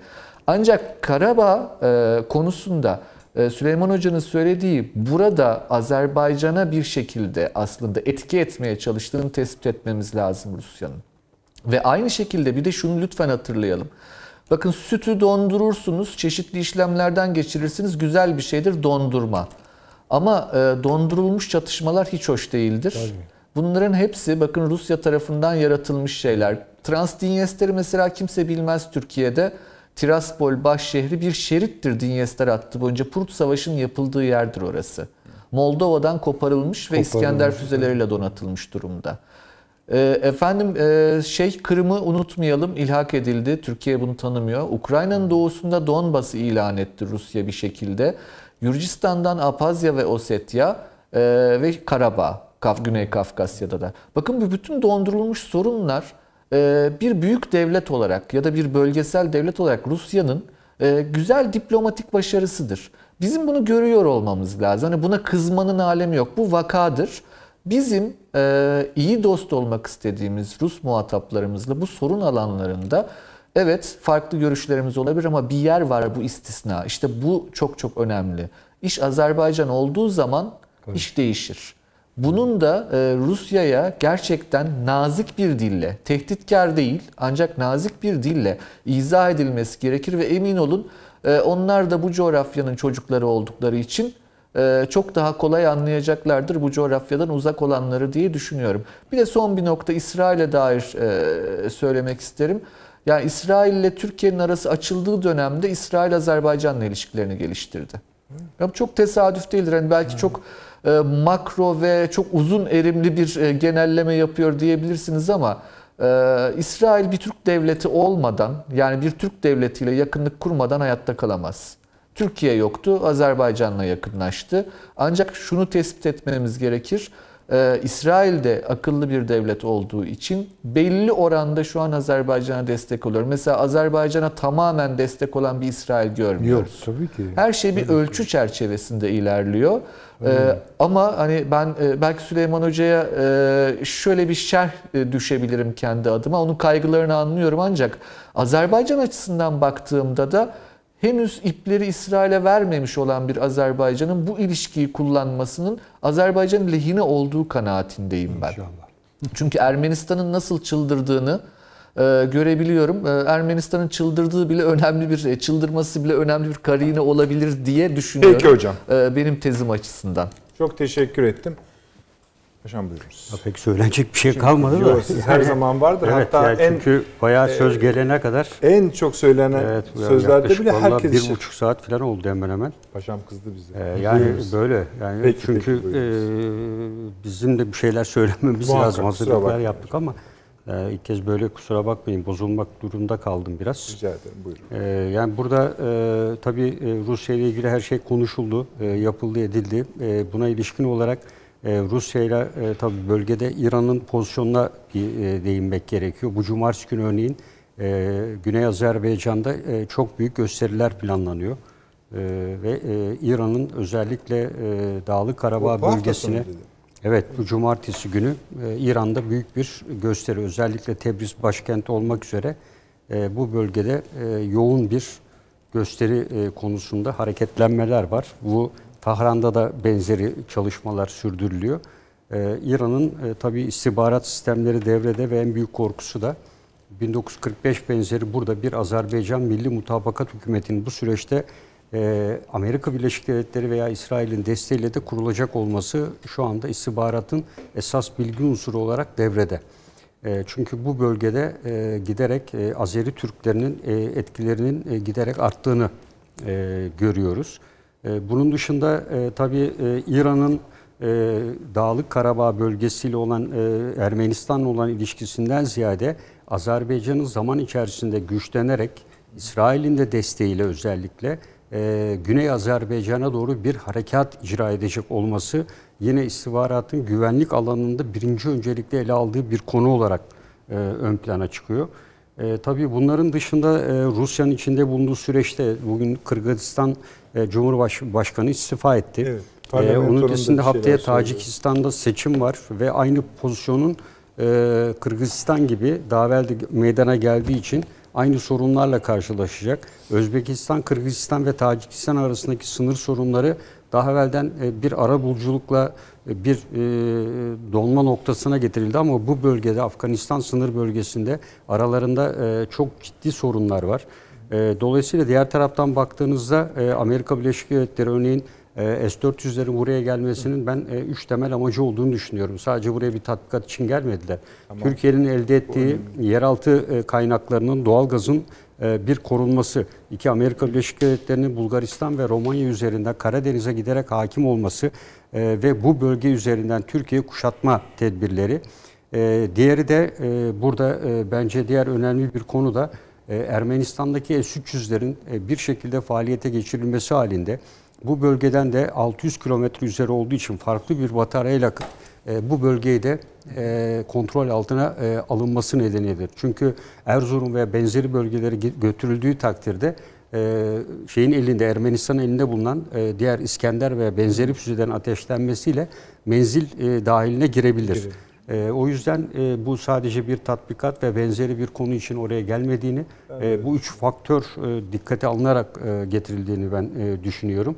Bakın Ee, Balkanlar bana daha ilginç geldi şimdi söyledikleriniz Evet, içinde. yani Çünkü burada- oradaki NATO faaliyeti gibi bir şey esasında. E, tabii NATO ve Amerika ve NATO Karadeniz'de. Yani burada Amerika Birleşik Devletleri'nin e, son zamanlardaki tavırları da özellikle Türkiye'yi hem NATO'dan hem diğer yerden dışlama konusunda. Ben Trump'ın e, yönetime geldikten sonra e, özellikle kendisine verilen 3-4 farklı rapor var. Yani Türkiye'nin NATO'dan kesinlikle çıkarılması konusunda e, Biden'ın da NATO'nun da e, şeyinde e, Trump'ın da bu konuda azami çabayı göstereceklerini ben e, değerlendiriyorum. E, Çünkü e, Türkiye'yi ben gözden çıkardıklarını Düşünüyorsunuz. düşünüyorum. Tabii burada Suriye'ye dikkat çekmek lazım. Yani son bir haftadır Suriye'de rejimin özellikle Rusya'nın göz yummasıyla hava saldırılarında oldukça önemli bir artış var. Ve bu bölgeye takviye birlikler gönderiyorlar rejim. Türkiye'de aynı şekilde e, bu bölgeyi takviye etti 25 Eylül tarihi itibarıyla. E, bu bölgede ciddi bir hareketlenme var. Rakam biliyorsanız söylemeyin de bazı yabancı kaynaklar inanılmaz sayıda üs ve Türk askerinden bahsediyorlar. Yani, yani burada çünkü Türk e, Türkiye'de aldığı istihbaratla Rusya'nın e, burada ciddi bir şekilde özellikle yerel güçleri ve e, İran kaynaklı güçleri ve diğerlerini e, İdlib bölgesine yığıldığı ve artık bu sürecin çok uzadığını ve kesin sonuçlu bir e, harekat icra edilerek e, bu bölgenin İdlib'in kontrol altına alınmasını e, talep ediyorlar. Ve zaten biliyorsunuz 3-4 e, şeydir yani bir haftadır sanırım Türkiye-Rusya arasında M4 karayolundaki devriye faaliyeti e, buradaki terör örgütlerini cesaretlendirdi, eylemi açık hale getirdiği nedeniyle yapılamıyor. Ve arkasından da Dışişleri Sözcüsü Rusya'nın dedi ki zaten bu faaliyetten pek arzu edilen sonuçlar da pek sağlanamıyordu. E, demek suretiyle e, ve arkasından geç iki hafta evvel e, PYD PKK'yı 6 ay sonra akıl Ee, odasında evet, yani, konuşulan konuya e, gelmiş olmaları iyi tabii. Moskova'ya getirdiklerinde e, davet ettiğinde PYD'nin e, buradaki güçlerini e, onlarla birlikte Amerika Birleşik Devletleri'nin kontrolünden kurtararak Fırat'ın doğusunda hakim olma düşüncesini yerine getiremedi. Yani Rusya e, Amerika ile giriştiği tüm mücadeleleri e, burada e, kaybetti. Yani dolayısıyla Fırat'ın batısında Laskiye, Hmeymim hava üssü arasında dar bir alana kaldı. Sa- Saplandı kaldı. Tabi Astana görüşmelerinde, anayasa görüşmelerinden, Astana diyorum, anayasa görüşmelerinden nasıl bir sonuç çıkacak ama Astana sürecinde Türkiye'de, İran'a da verilen bir kavram vardı. Yani Kürtlere özellik verilmesi, kültürel özellik verilmesi, özellik alanlarının geliştirilmesi düşünceleri vardı. E, bu e, tabii şu anda e, avantaj Esad tarafından da reddediliyor olması. Yani Esad da bunu kabul etmiyor. E, Ancak burada e, Esad'ın bir açıklaması var. Yine iki gün önceki beyan diyor ki eğer e, bütün bu süreçlerden sonra ve anayasa görüşmelerinden sonra da Türkiye'ye Amerika topraklardan çekilmişse halk direnişini başlatırız diyor. Bu tabii kendisinin karar verdiği bir şey değil. Yani Rusya'nın desteğiyle kendisini ifade ettiği diğer bir konu. Diğer bir şey de var. Yani Türkiye'nin Suriye'de bir yeni ve kısa vadede bir Türk harekatı bekliyor. Kesinlikle yani e, ve Fırat'ın doğusunda çünkü burada bu hafta içerisinde e, Sincar bölgesinde biliyorsunuz toplantılar yapıldı. PKK'nın bu bölgeden çıkarılması, Yezidilerin tekrar bu bölgelere dönmesi konusunda İKPYD ile e, bu bölgede yer alan e, diğer e, unsurlar arasında. Ayrıca MIT'in operasyonları da Tabii. yapılıyor. E, tabii yani e, burada ciddi hareketlenmeler var. Aynı şekilde Fırat'ın doğusu bölgesinde de ciddi hareketlenmeler var. E, Rusya e, ve veya Amerika Birleşik Devletleri e, bu faaliyetlerini e, art, giderek artıracaklardır. Yani Rusya Fırat'ın batısı için e, Afrin konusuna özellikle dikkat etmek lazım. Yani İdlib'i e, elde tutarken e, Afrin'i e, elden çıkartmamak lazım. Çünkü Afrin kontrol altında tutulmazsa Cerablus, Azez ve diğer bölgeler de kontrol altında tutulamaz ve İdlib de kaybedilir. Burada gözlem noktaları. E, bence e, Suriye ciddi anlamda biz e, tabii Kafkaslara yoğunlaşmışken e, bu bölgede çok ciddi hareketlenmeler var. Irak'ın kuzeyinde var. Başbakan Kazimi'nin bu bölgeye gelerek e, burada yaptığı görüşmeler arkasında e, üst düzey yönetimle e, bir takım düzenlemeler ve değişiklikler yapması. Erbil'le bir anlaşma Evet. yaptılar. İşte iş, işlevsel mi bilmiyoruz. Yani tabii orada ciddi olduklarını söylüyorlar. Yani Sincar bölgesinin özellikle PKK'dan tamamen temizlenmesini ve tabii bu bölgenin de e, e, Suriye'nin kuzeyiyle, yani Fırat'ın doğusundaki bölgeyle ileriki süreçte birleşmesi. Yani bu seçim sonrası e, çok büyük bir hız kazanacak. E, Biden e, veya Trump e, iş başına geldikten sonra Orta Doğu politikalarında nasıl değişiklik olacak diye düşünüldüğünde e, ikisinin arasındaki tek fark e, işte e, Trump diyordu ki ben buradan kuvvet çekeceğim. Biden ise tam tersine Pentagon'la yakın işbirliği ve burada kuvvetlerin daha da takviye edilerek kalmasından yana bir strateji gidiyor. Irak içinde olsun, Suriye içinde olsun. Yani Biden'ın gelmesi e, Orta Doğu politikalarında daha katı ve sert bir tutum e, ve e, ağırlıklı olarak da gücün e, daha baskın kullanılacağı bir politikaya e, gideceğini düşünüyoruz. Tabii Türkiye e, bu konuda biraz evvel söylendi ama Minsk tarihine baktığınızda Türkiye eş başkanlığı nasıl kaçırdığını e, tarihi süreç içinde yazıyor. Türkiye'nin böyle bir fırsatı varken o tarihte Dışişleri Bakanlığı e, sözcüsü olarak katılan e, şu anda ismini hatırlamıyorum e, yazıyor kitaplarda. Türkiye eş başkanlığı o dönem içinde kaçırmış durumda. Yani şu anda e, Minsk grubu çalışmalar içinde Türkiye'nin bu grubu toplantıya çağırma hakkı yok. Sadece 3 eş başbakana, başkana devredilmiş durumda Minsk görüşmeleri kapsamında. Ee, bunun dışında e, burada Almanya var, İtalya var, Portekiz var. Bunun gibi ülkeler var. Yani Türkiye'nin Çağıramıyor e, muyuz yani? çağıramıyoruz biz. Hayır. Yani bu üç eş başkana iletebiliyoruz. Bu üç eş başkan 94 yılında alınan kararla bütün yetkiler bunlara devredilmiş durumda. İlelebet Ee, mi? Efendim? E, İlelebet mi? Yok zaten yani Minsk şehrinde yapılan görüşmeyle e, devredilmiş ama o dönem Türkiye'nin e, nasıl e, eş başkanlığı kaçırdığı da Ermenilerin e, gazetelerinde ve diğerlerinde yazarak anlatılıyor. Yani 94 yılında e, bu Minsk grubu görüşmelerinde Türkiye'nin eş başkan olma ihtimali, masada yer alma ihtimali varmış. E, Burada tabii Ruslarla Ermenilerin ciddi bir şekilde e, karşı girişimleriyle e, engellenmiş e, bu pozisyon ve Türkiye'de buna o tarihte ses çıkartmadığı özellikle tam dışları Çiller zamanı. bilinmiyormuş gibi konuşuyoruz. Yok, Paşam. bu e, bu e, şeyde de e, neydi hocamızın ismi? O da yazdığı köşe yazısında kaynaklara dayanarak bunu olduğu gibi açıklıyor. Bu Yani birkaç gün yani önce o, o dönemde gücümüz mü yetmemiş? Yani yoksa yani biz hani Yok gücümüz bir- yetmiş değil. Yani esasında orada görüşmeler devam ederken e, orada ilginç bir anekdot var. Ermeni yetkilinin anekdotu da anlatıyor. Biz e, Türklerin burada ciddi bir şekilde karşı çıkacaklarını düşünürken e, olumlu karşılandı. O garip e, işte. dedi. Evet yani bunu hatta Türkiye dönüldüğünde buna kim sebep oldu?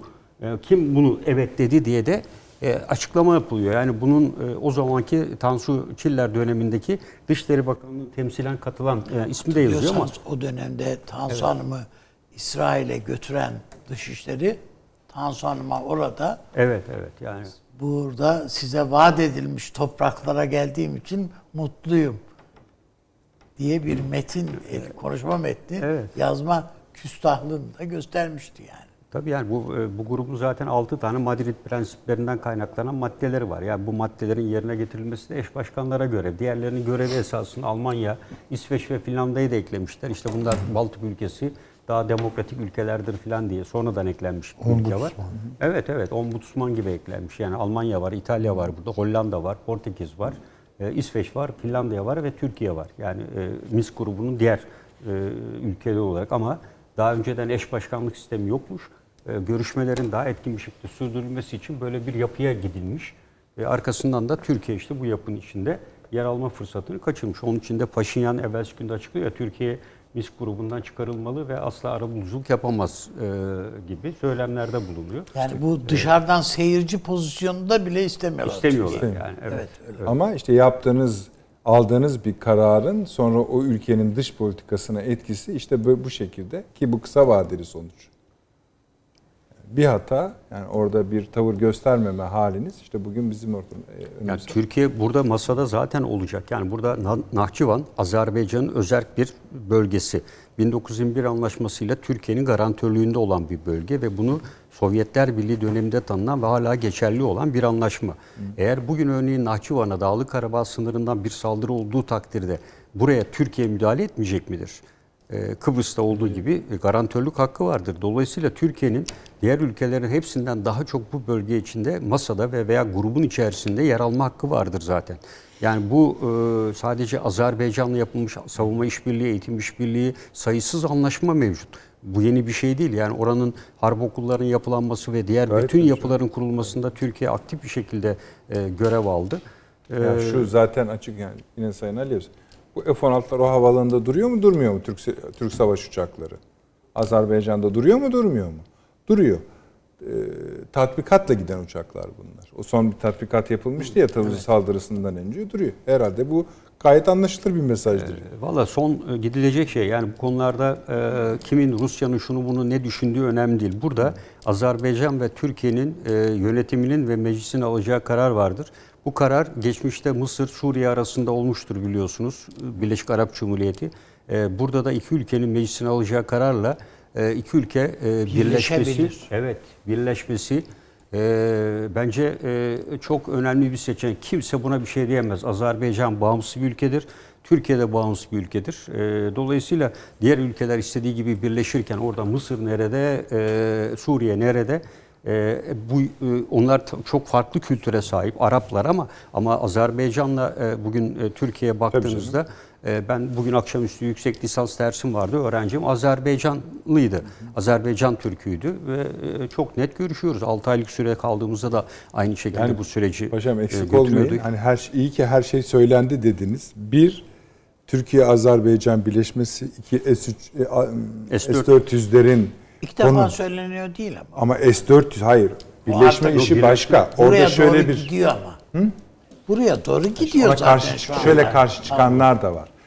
Tek bay yani birleşirsiniz. Ona bakarsanız yani Tü- Türkiye'de de yok efendim aa başımıza yine bela aldık falan diyecek Ha, yok, bir muhalefet açısından yani. değil de şöyle yani hani ne kadar çok bayrak daha iyidir diyen. Hani mesela Nahçıvan bir bayrak da olsa kötü mü? Ya da e, güney sınırlarımızda. bunun şu anda şu anda yani hocam da paşam da bilir. Şu andaki dünya konjektüründe yani Birleşmiş Milletler'de bir oyun daha fazla olması seni etkili kılmıyor artık. O iş kaybedildi. O iş bitti. Yani orada bir tane işte Türkiye kendisi zaten resmen açıkladı dünya beşten büyük diye. Evet. Dolayısıyla yani o beşten bir tanesi bir şey söylüyor orada bitiyor iş. Peki. E, Paşam son olarak bu Türkiye-Rusya ilişkisinin yani iki boyut ortaya çıkıyor aslında. Bunlardan birincisi bu krizin beraberce halledilmesi meselesi ki buna üçlüyü de İran'ı da Evet. dahil ederek söyleniyor. İkincisi şuradan hareketlenerek Rusya'nın Türkiye'yi Kafkaslar'da yeniden bir oyuncu olarak görmesinden bir kaygı hali taşıdı ve zaten burası benim arka bahçem diyerek bir vaziyet aldığı yönünde. Siz bu ikisinden hangisine yakınsınız ya da üçüncü bir yolunuz mu var? Ben şöyle, e, ben esasında Azerbaycan'la Türkiye ilişkilerin giderek gelişmesinden Rusya'nın çok rahatsız olduğunu düşünüyorum. E, Çünkü Azerbaycan ekonomisinin e, ciddi bir şekilde gelişmekte olduğunu geçen hafta Salı günü e, belirtmiştik. Yani ekonomik göstergelerin giderek üst seviyeye çıktığını e, ve e, bu e, faaliyetlerin TANAP üzerinden e, Türkiye ile paylaşılacak olması ve buradan batıya taşınacak olması e, ve aynı şekilde diğer hatların e, buranın giderek refah e, ermesi Kafkaslar'da böyle örnek bir modelin e, Rusya'nın eline bir daha geçmesi mümkün değil. Dolayısıyla Rusya kendisine 5 kuruş maliyeti olmadan kendi ayakları üzerinde durabilen Türkiye'nin de yönlendirmesiyle elbette ama bunu Azerbaycan halkı kendi liderliğiyle birlikte yaptı ve örnek ve modern bir ülke ortaya çıkıyor Kafkaslar'da. Baktığınız zaman e, ne güneyinde ne kuzeyinde e, şu anda Azerbaycan'ın Bakü şehrindeki örnek e, modernliğini tarihle birleştirmiş şeklini gösterebilecek ikinci bir ülke yok. E, ve e, yeraltı kaynakları da uygun. E, bu açıdan bakıldığında Rusya eğer Kafkasların güneyinde e, bir varlığını sürdürecekse e, bu Ermenistan gibi tabiri caizse her açıdan dökülen, kendisine yılda zaten ekonomisini zorlukla Rusya sürdürüyor. E, silahlı kuvvetlerinin harcamalarından kısmalara başladı ciddi bir şekilde. E, buna baktığımızda iki ülke arasında tercih yaptığında Azerbaycan'ın e, desteklemesi ve kontrolü altında tutması eskisi gibi değil elbet. E, o yüzden Azerbaycan'ın giderek Türkiye'ye daha fazla yöneldiğini hissettiğinden e, bence e, temel mantığı bu aradaki süreçte Azerbaycan'la e, işbirliğini daha çok arttırmaya bence hevesleneceğini düşünüyorum. Yani Ermenistan'ın kaybı esasında e, Rusya için çok ciddi bir sorun olacağını ben düşünmüyorum. Ermenistan'ın elden çıkmasını ama Azerbaycan'ın Hazar Denizi'ne hakimiyeti, İran'ın kuzeyine olan e, hakimiyetine baktığınızda oradan Gürcistan doğusundan direkt Kafkasya ile olan bağlantısına baktığınızda Azerbaycan'ın hele hele bir de Güney Azerbaycan'la birleştiğinde e, o zaman e, Azerbaycan'ın stratejik e, yani jeopolitik anlamda yani jeoekonomik, jeokültürel, e, jeo e, strateji bütün bunları bak, dikkate aldığınızda e, Rusya tarafından e, daha çok kabul görebilecek Yani bir yapı Türkiye, olduğunu düşünüyorum. Azerbaycan ekseni namütenahi bir eksen. Evet. O işte Ve bu yönü illa bir yere dönük ya da sırtı dönük değil. Her iki ana cepheye de itiraz edebilir bir eksen. statikoyu bozuyor. Bozuyor. Statikoyu bozuyor. Yani e, Statikoyu burada bozdu Azerbaycan. Evet evet? Azerbaycan statükoyu bozdu. Yani bu e, refahı, gelişmesi, istikrarı, Tabii, e, harekatta ve şu anda asla taviz vermeden yapılan söylemlerle e, İran da esasında bunu beklemiyordu. Yani İran'da da e, ciddi bir şaşkınlık var. E, zaten çok ciddi problemler var. Orada da e, Kuzey Güney Azerbaycan'da da şimdi Bakü'ye gidenler e, Azerbaycan'daki zenginliği görüyor. Bir yandan e, Güney Azerbaycan'a geliyorsunuz. E, orada da petrol çıkıyor ama halk fakirlik içinde. Yani günde 30 dolar veya aylık geliri bu kadar. Yani o bölge halkının da Ermenistan'dan çok fazla farkı yok.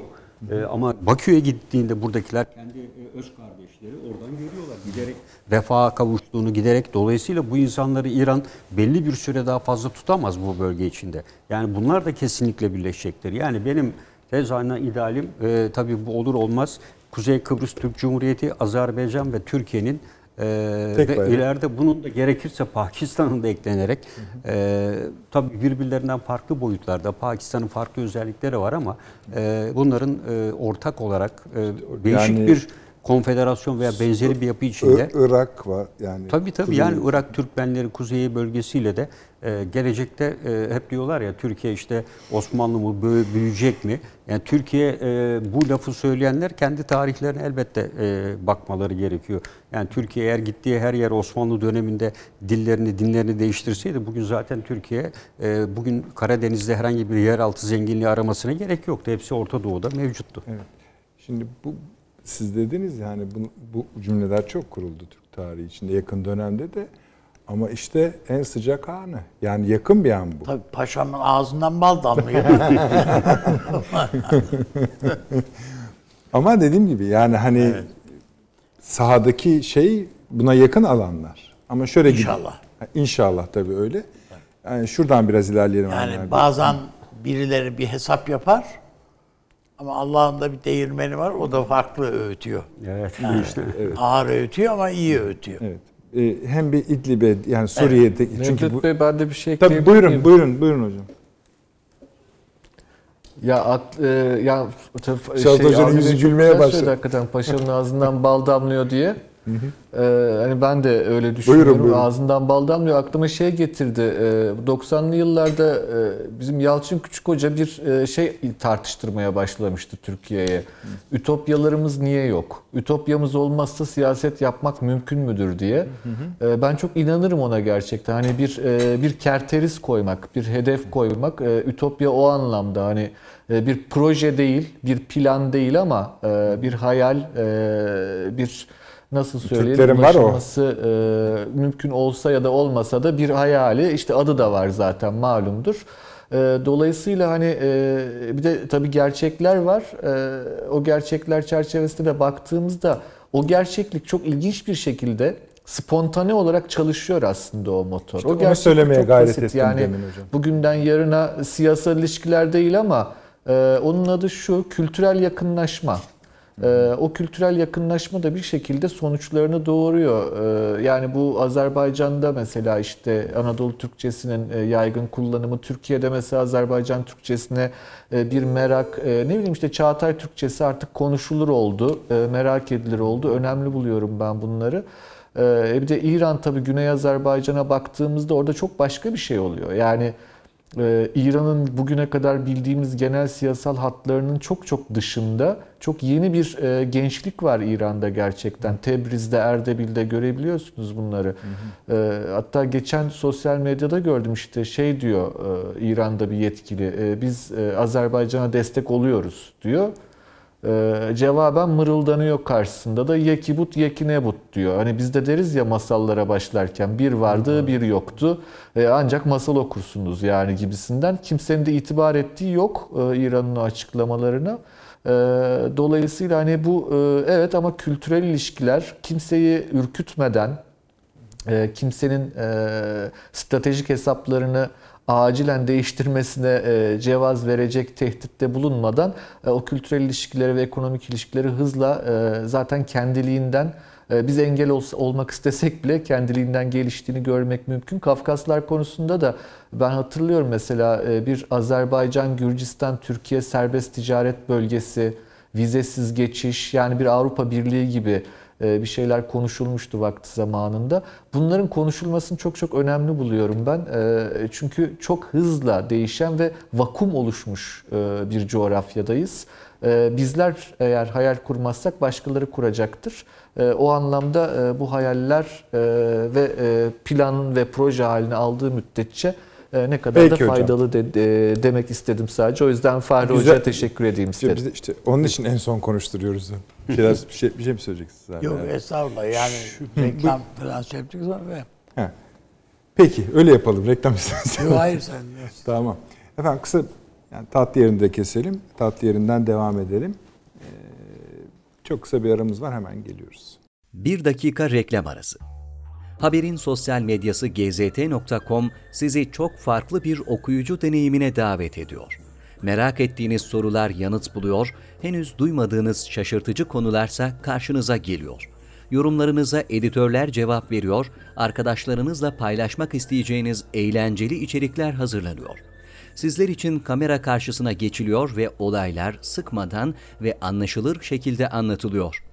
Özel infografikler, videoların yanı sıra burada sayamayacağımız sayıda farklı dergiler.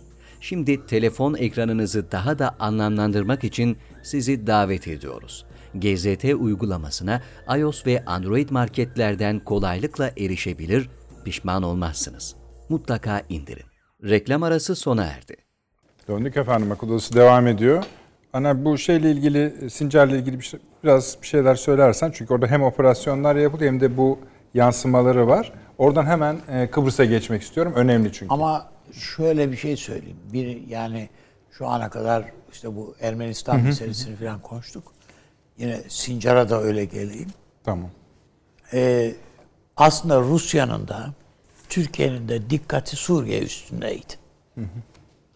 Rusya bu İdlib falan bu bunlar fevkalade önemli ve şu önümüzdeki günlerde zaten bir e, bazı- şeyi kabarmayı orada göreceğiz. Türkiye açısından da e, Rusya açısından da. Bir takım yorumların ya yorumcuların aksine ben Rusya'nın hesabının Ermenistan tarafından bozulduğu kanaatindeyim. Ve bu Kafkasya harekatı şeyin Azerbaycan'a saldırının Rusya'nın hesapları dışında hiç arzu etmediği yani az yani ben de söyledim hocamlar da e, Taşan Hoca da söyledi. Bu Lavrov'un efendim büyü- uzunca bir zamanını Ermenistan Dışişleri Bakanı ile konuşmak yani normalde azarlaması hatta pataklaması gereken adamla 11 saat oturuyorsun konuşuyorsun. Bu iş zaten normal bir şey de değil. Ha, bu hesapta olmayan bir şey. Ermenistan'ın böyle bir küstahlığı nasıl yapabildiğini düşünmeye ihtiyaç var. Dünyada bir devlet ekonomisi güçlüdür, ordusu güçlüdür, para işte e, e, entelektüel birikimi güçlüdür, şudur budur falan filan. Yani bütün bunların hepsi zaten süper güç yapıyor devleti.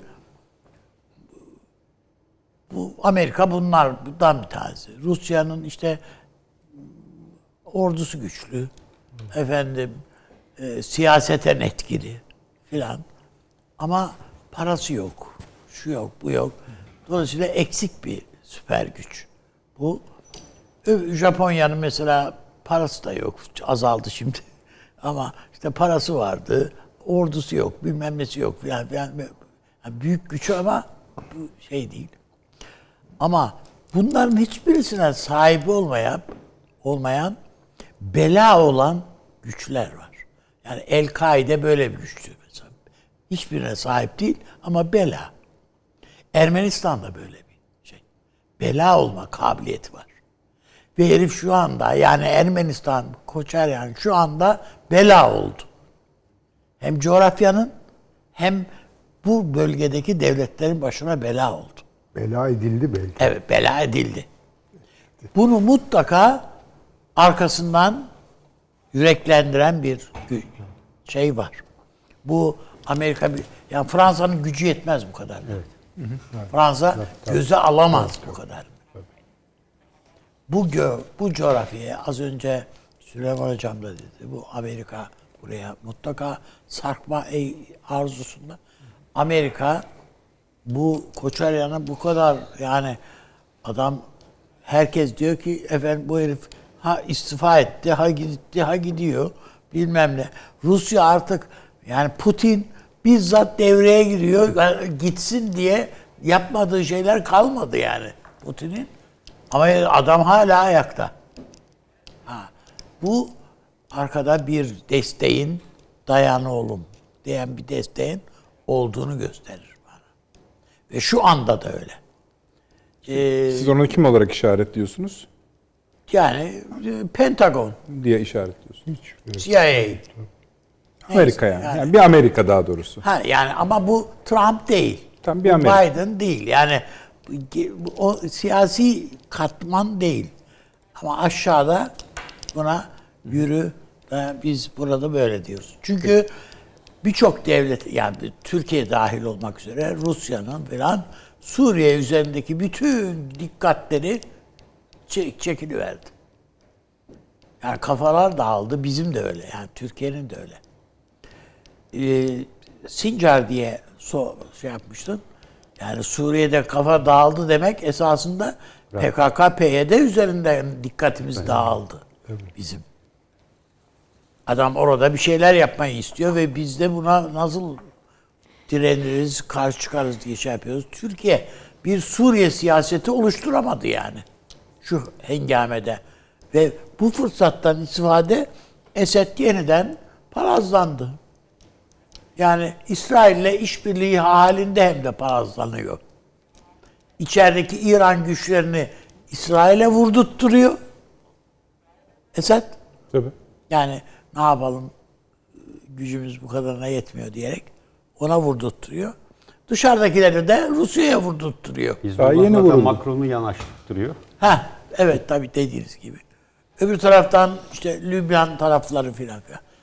Yani burada bizim çok süre zaten uzun süredir söylüyoruz. Türkiye siyaset üretmeli diye. Mısır'la ilgili, Suriye ile ilgili, Lübnan'la ilgili. Hatta yani Suudi Arabistan veya Birleşik Arap Emirlikleri için bile. Yani niye birdenbire defterden siliveriyoruz bunları yani? Bu, bu akıl sır alır gibi bir şey değil yani. Bunların evet yani Abu Dhabi'yi biliyoruz bir halta yaramaz. Yani veyahut da Türkiye aleyhtarı bir tavır içinde veya ürküntüleri var İran'dan dolayı. Ellerinde de çok büyük para var Abu Dhabi'nin. Petrol de orada zaten. Ama Dubai filan bunlar Türkiye'ye sempatiyle bakan emirlikler. Ha, onları da sildik bu arada. Yani bu- bunu mesela benim hafızam almıyor. Nasıl oluyor? Niye böyle yapıyoruz? Filan diye. Düşünemiyorum. Orada dediğiniz gibi yani emirlikler arasında çok farklı politikalar izliyorlar. Ben Evet. Abu Dhabi'de de bulundum. Dubai'de Çok de. Evet. çok adamlar çok üzgün yani ben bir iki tane gazetecisiyle konuştum. Çok üzgün. Niye bu? Evet tamam biz parasızlığımızdan dolayı yani bunlar Abu Dhabi gibi zengin değiliz. İmkanlarımız kısıtlı. Ee, ba- Batı'dan çok şey bekliyoruz. Onun için elimiz mahkum. Hani kıpırdayamıyoruz ama e, Türkiye'yi biz se- seviyoruz. Birdenbire ama Türkiye Birleşik Arap Emirlikleri deyip tamamını birden potaya attı gitti. Niye bunu yaptınız filan? Yani düşmanlığımız yok bir yerde filan. Neyse yani bütün bunlara dayanarak diyorum ki Türkiye mutlaka e, evet yani Esed bir, bir milyon insanı kendi ülkesinde öldürdü. Bilmem, bilmem ne filan. Ya bunları söylemek bir, gayet doğruyu, gerçeği söylemek. E, Irak işgalinde Amerika kaç kişiyi öldürdü? Yani ölü yarıştı- yarıştıracak halimiz yok da yani öbürünün mazur görülecek bir tarafı olmasa bile diyorsun ki adam ben kendi de ülkemi savunuyorum diyor adam. Ben kendi yani Suriye devletini ülkesini savunuyorum diyor adam. Yani buna ihanet eden kim? Geçmişte de böyleydi zaten. Hama'daki falan o katliamın arkasında oradaki isyan vardı yani. Tamam zulüm var, şu var, var. Hiç bunu, bunları inkar etmiyorum. Ama mutlaka Türkiye'nin yeniden bir Suriye değerlendirmesi yapıp gözden geçirmesi. Esed'i istemiyorsan bile yenisinin kim olacağına ilişkin bir e, yani içeriden bir şey desteklemek, orada Türkiye'yi e, yani Suriye'nin şu anda yani Şam yönetiminin içerisinde ve o coğrafya şeyde o halkanın içerisinde olup olan Türkmenler var. Suriye'nin bunlar en büyük tü- tüccarları yani. Ve Türkiye'nin çok rahat diyalog kurabileceği, geçmişte de öyleydi zaten. İnsanlar yani Halep tüccarlarının bir kısmı o tarafa gittiler. Falan falan. Ee, Özeti bu Ermenistan bir tuzak kurdu. Ha bu Azerbaycan'ın işine yaradı o arada. Rusya'nın da hesaplarına uydu. Rusya öteden beri yani bugün söylemiyor Rusya bu Paşinyan, işgal bölgelerinin terk e, Azerbaycan'a devredilmesi, iade edilmesi ilk defa söylemiyor Rusya. Bunu devamlı söylüyordu. Şimdi Azerbaycan bunu Rusya'dan da aldığı, Türkiye'den de aldığı destekler sayesinde hayata geçiriyor. Buradan karlı çıktı. Ama Azerbaycan'ın hala o e, bela ha- halini devam ettiriyor olması bunun mutlaka arkasında farklı bir hesap. Peki. Bu bunun olduğunu düşünüyorum ve Peki. yani bunun tahlil edilmesine önümüzdeki dönemde eğer Rusya ile Türkiye İran'ı pek düşerek bu yapının içinde söylemedim ama iki ülke Rusya ve Türkiye kafa kafaya verebilirse bu coğrafyada o yak- çok şu anki yakınlığı tam tartamıyoruz. Tamam. İşte bir- ama şu mesela Putin'le de görüşüyor Cumhurbaşkanımız. Ee, bizim Dışişleri Bakanı ile Lavrov görüşüyor. Genelkurmay Başkanı'nı yani görüyor. böyle bir şey Savunma e, Bakanı'yla. yani Savunma Bakanı ile görüşülüyor devamlı. Yani Yani ben NATO ev- çevreleriyle bu kadar görüşmüyoruz. Görüşmüyoruz canım. hocam, Ya tabii. Amerika ile bu kadar görüşmüyoruz. Almanya. Yani bu e, bunun ben bu görüşmelerin aslında Ermenistan meselesiyle alakalı olduğunu değil, Minsk'le alakalı olduğunu değil, doğrudan Suriye ile alakalı olduğu, Libya ile alakalı olduğu kanaatindeyim. Hiç yani Ermenistan'ı falan konuşmuyorlardır yani. Zaten Azerbaycan aldı gidiyor zaten orada. Evet evet orada yani konuşacak Peki. başka bir şey yok şu Konuşulacak anda. başka bir şey yok. Peki. Evet. Evet, Kıbrıs'a geçelim izin verirseniz. Ee, Paşam yine sizden başlayalım müsaade ederseniz. Orada bir tur seçim yapıldı Evet. Kıbrıs'ta. Bu seçim sonucunda hmm, Sayın Kuzey Kıbrıs Türkiye Cumhuriyeti Başbakanı 32.3'lük bir siz de bakın ben yanlış söylersem. Evet Ersin Tatar Evet, e, o- Başbakan 32.3 .3 Akıncı 29.84 85 bir pa- Tufan şey, Erhürman CTP Cumhuriyetçi yüzde- Türk Partisi de 21.68. Şimdi pazar günü, yani Türkiye'nin nerede durduğunu da biz biliyoruz. Ee, bütün bu Akdeniz'dir, şudur, budur bağlantılar içinde Kıbrıs'ın, Kuzey Kıbrıs Türk Cumhuriyeti'nin de güçlü ve istikrarlı olması gerekiyor. Evet. Önümüzdeki seçimlerde e, Cumhurbaşkanı'yla e, CTP olarak tarif ettiğimiz iki partinin oy oranının biz yüzde 50'yi geçtiğini Evet. görüyoruz. Birçok kaynak da e, Destekleyeceklerini evet yani bu tabii ki şu anda projeksiyon yapıyoruz. E, Sayın Tatar e, da kendisinden emin. E, fakat alıp götürmüş bir durumun olmadığı gözüküyor. Yani riskli bir alan var. Bir de sandığa gitmeyen yüzde 42'lik bir blok var. Bu yüzde 42'lik blok da önümüzdeki yani hafta sonu durumu farklı şekilde etkileyebilir. Ee, buyurunuz tabii bunun siyasi sonuçları olacak. Evet yani bunun e, Bir de bu harita Avni Bey'in bahsettiği e, şeyin e, Akıncı'nın Akıncı'nın, haritası. evet. Evet. Var mı arkadaşlar o? Tamam şahane harikasınız. İşte bu haritadan bahsediyorsunuz. Evet. Abi. Bu harita tabii şey bir harita. yani bu büyük orta Ondan sonra öbür haritalara kızdığımız zaman bize laf ediyorlar. İşte efendim Avrupa Birliği'ne aittir, değildir, şudur, budur bilmem. İşte bu şeyin, ülkenin haritalarla ilgili bir müktesebatı var. Ve bu haritaların hepsinin ucu bize dokunuyor. Yani şu anda Kuzey Kıbrıs Türk Cumhuriyeti olarak e, bırakılmış olan bölgeler Mondros mütarekesinden Türkiye'nin Orta e, Anadolu'ya Evet, evet. hapsedilmesi gibi en verimsiz olan Beşparmak Dağları'nın geçtiği bir tek Evet. turizm merkezi olarak Güzel Yurt'la Girne'nin yer aldığı, Evet. e, Alev Kayası'nın hemen altında olan, kısmen Mesere Ovası'na hakim olan bir alan. Magos'a elden çıkıyor. En büyük limandır orası. Girne Limanı'nın öyle bir özelliği de yok. Yani ulaşım bağlantısı Paşam tamamen o, kesiliyor. o burnu da verdiğimiz zaman Evet. zaten Türkiye, Türkiye ile kendi bağlantı, evet. güvenliği açısından ya oraya bir e, normal füzelerle bile Türkiye'nin e, yani Antalya Körfezi çevresi silah aldı, şey ateş hattında. Bu çizilen sınırlar içerisindeki bölgede asla e, Kuzey Kıbrıs Türk Cumhuriyeti'nin bekası sağlanamaz. Yani o bölgeleri çok Türkiye açısından da risk, Türkiye tehlike. açısından da Kıbrıs açısından da yani bu tamamen Kıbrıs'ın içinde eritilmiş. Bunu nasıl kendisine Evet. Kıbrıs'ta Cumhurbaşkanıyım diyen insan Ve Dışişleri, Sayın Dışişleri Bakanı çıkıyor diyor ki şeyin e, KKTC'nin biz ben de bu harita, o görüşmelerde bu haritayı ama hiç görmedim ben. Yani Yani nasıl hazırladılar, Şimdi nasıl ettiler? Sanki bu uydurmadır, böyle bir şey yoktur. Sevilla haritasının bir benzeri yani meşhur Sevilla Aynen. haritasının bir benzeri gibi çok güzel. tamamen Türkiye'nin Kıbrıs e, ve bu münasır ekonomik bölgesindeki hak ve menfaatlerini Kıbrıs'ı e, ufacık bir kütleye yani bir devlet olmaktan çıkararak bir devletin münasır ekonomik bölge özellikleri. Şey diyorlar ya yapılan- bu azınlık statüsü. Ondan Evet. sonrası zaten odur. Tabii. Yani bir azınlık adanın bir statüsü bütünü. verelim. Tabii. Bir de Avrupa Birliği vatandaşlığı verelim. Tabii tabii zaten Bitsin temel hedef o. Buraya destek sağlayalım. Ekonomik anlamda e, tamamen serbest dolaşım da sizlere verelim e, diyecekler.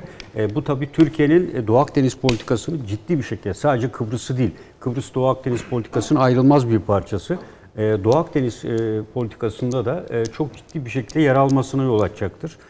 Burada olan tabii bu haritayla Türkiye'nin orada olan Kıbrıs Türk Barış Kuvvetleri Komutanlığı askerlerinin e, muhtemelen daha evvel olan hani 400 Burada 600 bulunmasına gerek yoktur gerek kalmayacak. askerlerin diye de açıklama Evet yaptı. yani belki o garantörlükle ilgili 300-400 kişilik bir e, Yunanistan'la ki ona da gerek kalmayacaktır bu durumda. Evet, öyle. Yani baktığımız zaman e, tamamen bir azınlık statüsü ve dar bir alana hapsedilmiş. Maraş dahil bütün turistik turistik bölgeler, önemli yerler e, verilmiş. İzleyicilerimiz diyor ki paşamız diyor oraya başka üstleri de söylüyor diyor.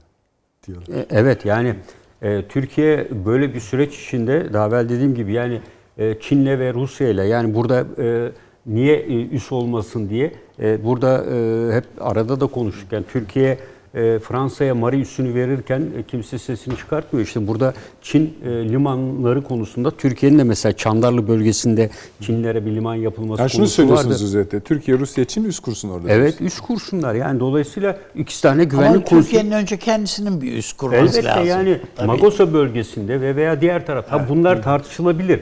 Yani bunlar e, ille olacak diye böyle olmalı. Rusya ile birçok sorunlar var. 17 kez e, savaşmışız. E, Çin'in e, bir takım şeyleri var. Amerika devreye girer mi girmez mi? Ya bunlar ayrı bir şey ama böyle bir e, plan içerisinde yer aldığınız zaman Türkiye'nin Doğu Akdeniz'de varlığı ciddi bir şekilde tehlikeye girer. E, Çin'e herkes her yerden liman veriyor zaten. İsrail Hayfa'yı verdi. Yunanistan Pire'yi verdi. E, Türkiye'de Magosa'yı Hayfa verir. Körfezi de toparlayacağı Tabii, tabii, tabii. için e, aslında Lübnan'a nasıl Lübnan'daki limanın neden pat kimler tarafından Evet, patlatıldığı evet, da evet. ortaya çıkıyor. Çinliler orada Beyrut'u adam etmeye çalışıyorlardı. Beyrut limanının kapasitesini Yani onun- arttırıyorlardı. neyse, o da ayrı yani konu. bütün bunlarla var. E, Ama dediğim gibi yani Türkiye'nin bugüne İşte kadar, bu kadar kritik bir zaman ve zeminde bu seçimin sonuçlarının ne kadar önemli olduğu evet işte evet, onu bir, biraz anlatın çünkü Ee, o tabloyu siz nasıl Kıbrıs görüyorsunuz için, e, mesela? Kıbrıs için bence 1960'lı yıllardan itibaren sürdürülen mücadeleye e, tamam e, helal getirmektir. Bu mücadeleyi yok etmek anlamını taşır. E, ben anlam planından bile daha önemli olduğunu düşünüyorum. Anlam planından bile bu seçimlerin. E, dolayısıyla e, iki yılda görev yaptığım Kuzey Kıbrıs Türk Cumhuriyeti e, vatandaşlarının e, bu elde edilen kazanımları asla vazgeçmeyeceklerini Olası sonucunu nasıl Evet. görüyorsunuz? Ben sonucunda e, Sayın Tatar'ın e, bu belirtiniz yüzde 40 sandığa gitmeyenlerin ve gerçekten e, bunun sonucunu görüp yani burada refah mı? Burada e, yalnız geriye dönüş yok. Evet. Yani yüzde 42 Evet. açısından öyle mi? Yani ben onu tam net bilmiyorum ama Yani, yani sandığa- hayır. Yani burada eğer kaybedilirse Evet. Ankara'nın tezlerinin reddi E, tabii manasına tabii ben gelir. şey açıdan diyorum. Buradan Tabii. bir geriye dönüş Aynen. yok. Tabii tabii. O zaman Buradan geriye dönüş artık içe bir iç kavga. Yani e, Londra Zürih anlaşmaları da e, tamamen Tabii kalkar. ortadan yani kalk- hiçbir şey ortada kalmaz. E, ve burada ben olumlu bir yaklaşımla e, bu şansı e, tepmeyeceklerini, elde edilen kazanımları muhafaza edeceklerini düşünüyorum. İşte bu haritayı esasında Ersin Sayın Tatar'ın e, sık sık kamuoyuyla paylaşması lazım. Yani orada diğer bölgede olan insanlar elbette Avrupa Birliği'ne girerlerse gayri safi milli hasıla kişi başına düşen milli gelirin artacağını öngörebilirler. Ancak tamamen Güney Kıbrıs Rum yönetimi kontrolü altında bir pota içinde eritilecektir yani Türkiye Peki. e, olmaksızın. Peki paşam. Hocam. Valla çünkü e, yani bir şey söylemekte zorlanıyorum. Çünkü bir, bir seçim. Ee, yani seçim halk iradesini ortaya çıkaracak. Halk iradesini ortaya çıkaracak ama bunun siyasal yansımaları ne olacak? Bunları konuşacağız. Eğer şu saçma sapan haritaya Kıbrıs halkı evet diyorsa yani bazı şeyleri düşünmek lazım o zaman. Evet. Ben şimdi ne diyeyim? Yani çok yönlü düşünmek lazım. Tek yönlü değil. Yani şu haritaya, şu haritayı savunan adama oy verip bunu Cumhurbaşkanı yapmak istiyorsa Kıbrıs Türk halkı oradaki. Bu çok ağır bir şey ben söyleyeyim. Yani Annan planından da ağır. Paşamın dediği gibi hepsinden ağır. O ağırlığın bir kısmı da bizim üzerimize biner yalnız. Yani biz de bunu Onu konuşuyoruz. Evet yani. Yani bölgeyi bütün Nasıl bölgeyi. böyle olduğu sor- sordurur. Yani bu kendinden ortaya çıkmıyor. Yani birçok şey bu e, 74'teki harekattan bugüne Kıbrıs macerasını da Türkiye, Kıbrıslı'nın macerasını da Türkiye doğru istihbar etti mi? Bu işi doğru takip etti mi? Orada e, bu kamuoyunu yani bu adama oy veren kamuoyunu destekleyecek bir çoğunluk türüye türüyorsa, türeme ihtimali varsa bilmiyorum tabii bunlar hep seçim Hocam sonuçlarına planına baktığımız vakit zaten biz toprak vereceğiz diye E ama işte buna Diyen evet bir- demiştik yani. bir anlam planı. Biz demiştik zaten. Buna evet dedik. %75 hem de. Hadi burada Türkiye'nin de rolü var işte diyorum ya yani şimdi o tabii. o sonuç sadece Kıbrıs'ın da üstüne yıkılacak bir sonuç değil. Kendimizin de hataları var herhalde yakın siyasi tarihi açısından. Yani anlam planı kabul edecek, ada barışa erecek, biz rahatlayacağız. Yunanlılar var. Böyle bir şey değilmiş demek ki. Kaybediyormuşuz orayı.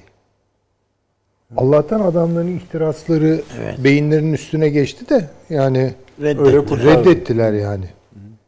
Yani bunun için Yunanlılara adının Rum nüfusuna Medyunus şu hale bakın. Böyle bir risk varsa hani şimdi çeşitli partiler olabilir, e, solcusu olur, sağcısı olur. Bunların arasında iktidar el değiştir bunu anlarım. Ama bu kadar ontolojik bir şeye mi geldi iş? Yani böyle bir adam Kıbrıs'ta kimler ölmüş, kimler kan dökmüş, kimler bunun bedelini ödemiş, bu işin çilesi nedir bunu umuruna koymayan bir adam baş Cumhurbaşkanlığına aday oluyor. Satacağım ben diyor bu adayı diyor. Yani ve buna oy hayır diyebilir de buna oy verilebilir ve bunun seçimi kazanma ihtimalinin tartışılabilir hale gelmesi başlı başına bir facia. Bunu görelim ve bununla yüzleşelim. Yani bu biraz sıkıntılı bir mesele. Taşansı hocam. Evet yani biz sadece rakamlar Ee, ya üzerinden bir konuşma. birkaç- Tabii tabii vereceğim. Ee, şöyle biz tabii rakamları söyledik ama öyle hani karamsar olmaya da gerek yok. Ee, buradaki seçim sonuçlarının ben inşallah müspet olacağını düşünüyorum kuvvetle. Dediğim gibi o paşam da ekledi ya o yüzde kırklık kesim önemlidir. Zaten hali hazırdaki oy vardır eyvallah. Ancak buradaki seçim sonuçları yani olası seçim sonuçları unutulmamalıdır ki bir ulusal güvenlik meselesidir.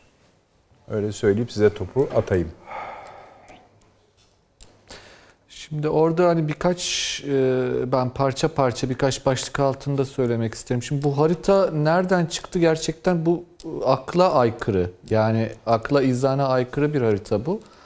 E, hani ben şeyi de önemserim. Eğer e, Kuzey Kıbrıs Türk Cumhuriyeti Dışişleri Bakanı böyle bir haritayı ben hiç görmedim diyorsa eğer e, orada ya Dışişleri Bakanı'ndan bir harita saklanmıştır. Bu bir skandaldır. O vurguyla yalan söylüyor. Hayır, o yok. vurguyu, vurgusu o.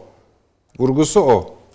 Hani bu harita yoktur. Ben böyle- görmedim Ben diyor. ha, yani. yani, Böyle bir haritayı görmedim, görmedim. diyor. Evet. Peki Sayın Akıncı bunu sahipleniyor mu? Çok özür E dilerim. İşte yani Dışişleri Bakanı'ndan da eğer saklanıyorsa Devam edin hocam. Ee, bu, bu ilginç yani hani a- dolayısıyla hani e, bir cumhurbaşkanının e, dışişleri bakanının bilgisi haricinde harita planlaması vesaire ilginç bir nokta. Bir defa onu söylemek isterim. İkincisi e, bu seçim sonuçlarına dair ben e, Süleyman Hoca'nın uyarılarını çok önemsedim. E, Çok doğru noktalara temas etti bence de. E, Çok da nazikçe ifade etti. Ben biraz daha kabaca söylemek durumundayım ama gerçekten hani bir, bir düşünmek lazım galiba. Yani e, çünkü ben hani e, Akıncı'nın e, yani minimum 55-45 ile kazanacağı kanaatindeyim. Yani seçime katılmayan kesimi de göz önüne aldığımızda acaba orada bazı şeyler anlatılamıyor mu yani biz neyi anlatamıyoruz buna bir bakmak lazım herhalde yani bu çünkü gerçekten e, şöyle söyleyeyim anlam planı çerçevesinde de hatırlıyorum yani Güney ohi diyordu Yunanca hayır diyordu. E, Kuzey never diyordu yani evet hadi hadi evet şeklinde. E, biz Türkiye olarak da desteklemiştik. Ha benim burada tek güvencem Kıbrıs'a dair onu açık yüreklilikle söylemek isterim. E, çok da önemli bir güvence olduğunu düşünüyorum bunun. Güney Kıbrıs'ın kapasitesizliğinin yine bir şekilde Türkiye'nin lehine olacağı yönündedir. Yani ciddi anlamda bir e, siyaset üretme kapasitesizliği, kaba, künt e, ve agresif e, bir toplumsal yapıdan bahsediyoruz ve devlet yapısından adı devlet olabilir mi bilmiyorum ama Güney Kıbrıs için. Ancak kuzeyde de hani bazı şeylerin iyi izah edilmediğini ve toplumun farklı kesimlerinin bir şekilde doğru bilgilendirilmediğini ve e, siyasi hatalar yapıldığını tespit etmemiz gerek demek ki. Eğer ki Akıncı'nın kazanma ihtimalinin e, olduğunu düşünüyorsak. Yani bunlar söylediniz e, önemli sorunlardır. Ha şunu söyleyelim en son. E, sizin söylediğiniz şeyi çok çok önemsiyorum. Eninde sonunda bu gerçekten Kıbrıs Türk toplumu için ve aynı zamanda Türkiye için ulusal güvenlik sorunudur gerçekten. Hani bu e, bunu yok sayamayız. E, Evet millet iradesi işte derler ya işte halkın sesi Tanrı'nın sesi. E, Vallahi öyle yani o kadar da basit değil bu işler. E, Dolayısıyla hani orada e, bir şekilde bu kazanımların e, yani nasıl olur da böyle bir harita ben gerçekten nutkum tutulduğu için ben ilk kez görüyorum haritayı. Ciddi anlamda nutkum tutuldu bu çünkü aslında kendini yok etmesi demek e, Kıbrıs Türk toplumunun. Yani o daracık alana sıkışmış bir azınlık statüsü zaten Rum kesiminin yıllardan beri istediği şeydi. O zaman bu kadar mücadeleye gerçekten hiç gerek yoktu diye düşünüyorum Kıbrıs'ta. Yani madem öyle, yani dolayısıyla hani bu nasıl savunulabilir bu harita? Ben hani o yüzden nutkum tutuldu gerçekten. Ee, ya umuyorum ki e, Sayın Dışişleri Bakanı'nın da açıklamasına binaen umuyorum ki bu düzmece bir harita olsun. Yani bu çünkü gerçekten Hocam, kabul edilebilir değil. hocam Türkiye'deki, hocam bir saniye. Türkiye'deki bir televizyon Tabii, programında buyurun. Sayın Akıncı dedi açık açık dedi ki bir barış temin etme şey arzu, e, arzu ediyor isek bizim bir miktar toprağı verme vermemiz gerekiyor dedi. Şu oran bu oran demedi. Ama Türkiye'deki bir televizyon programında söylenen bir laf bu. Evet. Efendim yurt dışına Yazık. da bu harita resmen devlet yani KKTC adına söylenmiş bir laf değil. Arkadaş ben tekrardan burada siyaseti kazanırsam bak şu şöyle bir ta- şey çerçeve üzerinden Yürürüz. yürüyebilirim diyen denen bir şey. Yok onun için Dışişleri Bakanlığı'nın ben ilk defa görüyorum demesinde falan bir şey yok yani çünkü bu siyasi bir belge Evet. Ee, şey. Kaldı ki galiba Kuzey Kıbrıs değil Cumhuriyeti'nin yönetiminde sık sık bu ayrışmalar oluyor. Hayır oluyor o ayrı mesele ama yani e, hani bu harita var mıdır yok, Yok, mudur meselesi şey değil yapacak yani. değiliz. Ortada bir şey var yani böyle. Peki. Taşans hocam buyurunuz. Evet yani belli ki öyle hani e, burada hani ben e, mutlaka altını çizmek isterim. Biraz önce Ermenistan e, sorunu hakkında konuşurken de aynı cümleyi kurdum. Yani muarız e, yani karşınızdakinin hali tavrı önemlidir. Şimdi e, öyle bir res- resim çiziliyor ki bir kesim tarafından sanki Güney Kıbrıs'ta yaşayan Rumlar e, kardeşçe e, Kıbrıs adası üzerinde yan yana el ele tutuşup Türklerle halay çekecekler. E, ya öyle, öyle bir dünya yok. Karşısındakini e, birazcık tanıması gerekir insanın gerçekten. Ve şu an dünyanın içine girdiği dönem Bakın bu kadar milliyetçiliğin yükseldiği bir ortamda Avrupa Birliği'nin işte e, Türkiye'ye Doğu Akdeniz konusunda neredeyse ultimatom vermek e, hadsizliğine yaklaştığı bir noktada e, böyle bir yani böyle bir yaklaşım gerçekten karşısındakini de tanımamak, kendini de tanımamak demek. O çok şaşırtıcı geliyor bana. Yani e, mesela işte biraz önce gördüm. E, yarın e, Cuma günü Yunanistan Dışişleri Bakanı Erivan'ı ziyaret ediyor. Yani bu, bu hani çok şey değil. Gerçekten bakın bunları söylemek hiç hoşuma gitmiyor. Keşke daha medeni komşularımız olsaydı. Keşke gerçekten daha barışsever cümleler kurabileceğimiz komşularımız olsaydı ama keşkelerle de siyaset yapılmaz. Hele hele bir toplumun geleceği bu şekilde ipotek altına alınamaz. Eninde sonunda gerçekçi olmak zorundadır insanlar. Ee, hayalleriniz, umutlarınız olabilir. Çok da saygı duyarım. Yani gerçekten keşke Kıbrıs'ta Türkler, Rumlar beraber yaşasalar, iki eşit entite olarak Rumlar da Türkleri kabul etse, e, Türkiye'nin de onayıyla hatta Yunanistan'la da ne kadar güzel ilişkiler kursak hepimiz isteriz bunları. Peki Ancak hocam. bu yani bunun imkanı var mıdır? Yani buna bakmak gerekir ve burada benim anladığım e, imkana vesaire bakmayan ancak e, biraz önce e, söyledim ya yani gerçeklikten kopuk e, ve gerçekten e, oradaki e, Kuzey Kıbrıs Türk toplumunun bütün geleceğini riske atan e, bir süreçten bahsediyoruz demektir. Peki çok teşekkür ediyorum ama işte önümüzdeki programda zaten onun sonuçlarını konuşacağız. Seçimin sonuçlarını konuşacağız. Yani o ciddi bir mesele. Hazır o sulardayken de eee, işte kısaca alıntı yaptı Taşan Soyca. İşte Fransa ve Almanya bugün Türkiye'ye karşı bu Doğu Akdeniz'deki e, Oş Reis değil mi? Evet. Oş Reis'in tekrar sahaya dönmesi vesilesiyle işte ş- ultimatom verecek kadar da ileri giden açıklamalar yaptılar. Onu da bir konuşalım hızlıca. Evet yani şöyle bir şey var. Biz bir kere yani bugünün bunları değerlendirirken biz bir kere Kıbrıs Barış Harekatı'ndan bu yana yani 74'ten bu yana bir bir barış olacak. Maraş'tan başlayarak biz bir şeyleri vereceğiz. Demedik mi? Barış yani Maraş zaten bir fidye gibi görülmedi mi? Görüldü. Bunu inkar etmemiz mümkün değil. Onun için kapalı zaten. Niye açık değil? Onun için kapalı. Şimdi İki, Kıbrıs'ı Kıbrıs Türklüğü KKTC coğrafyasını ki önce KKTC bile değildi o sonradan çıktı ortaya. Kıbrıs Türk kesimi, Kesimi. diye bir ismi koymuştuk falan. Ee, yani kendimiz bile orada e, acaba ne yapsak da saklasak falan. Efendim Kıbrıs'ı biz bir üretken toplum haline getiremedik. 74'ten bu yana. Hiçbir şey üretmiyor orada. Yani bir ara şeftali üretiliyordu filan veya portakal üretiliyordu. narenci.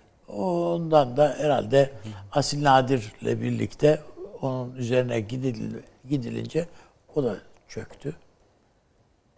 İnsanlara orada İngiliz vatandaşlığı çünkü arabalar işte sağdan gidecek bilmem ne filan da dahil İngiliz vatandaşlığı cazip. Ondan sonra Avrupa Birliği de aldı bunları. Orada da orası da cazibe. E, para da yağdırıyorlar şu anda. Güney Kıbrıs'a değil ama o tarafta seçim yarışında Avrupa Birliği bir finansör olarak sahnede filan. Ee, ben e, turi şurada bile yani Türkiye'de bile insanlar güneyde tatil yapıyorlar. İşte Datça, Bodrum'da, şurada işte filan. Ya bir Yunan adasına gidip gelelim filan diye. Yunan adasına gidiyorsunuz taş. Sahil mahil yok. Kum, kumluk yok. Yani gitmediğim için hani iftira etmeyin fazla da. Yani ama yok yani böyle bir şey ama o, o bir şeymiş gibi sanki. hani Avrupa'ya gittik geldik havası herhalde veya o hissi veriyor. Ee, yakın zamanda Amerika'da yaşayan bir hanım e, da önemli bir bir uluslararası markanın Londra müdürü imiş. O ama Amerika doğumlu ve Amerika'da yaşıyor Türk. Ve yani hayret edecek şekilde de Türk milliyetçisi yani veyahut da duyarlı olan, Türklük duyarlı olan bir hanım. Ve dedi ki yani orada zaten dedi Türkiye diye bilmezler dedi. Ha nerede diye sorarlar. Yunanistan biliyor musun? Evet biliyoruz. Ha işte Onun onun yanı. yanında. Biz onun için kendimizi bile böyle Yunanistan üzerinden Tarif eden. tarif ediyoruz. Bu ta- böyle bir tablodan biz çünkü insanlarımızı bile şey Yunanistan'a turlara ikna etmeye çalışıyoruz. Yani tur şirketlerimiz falan yapıyor.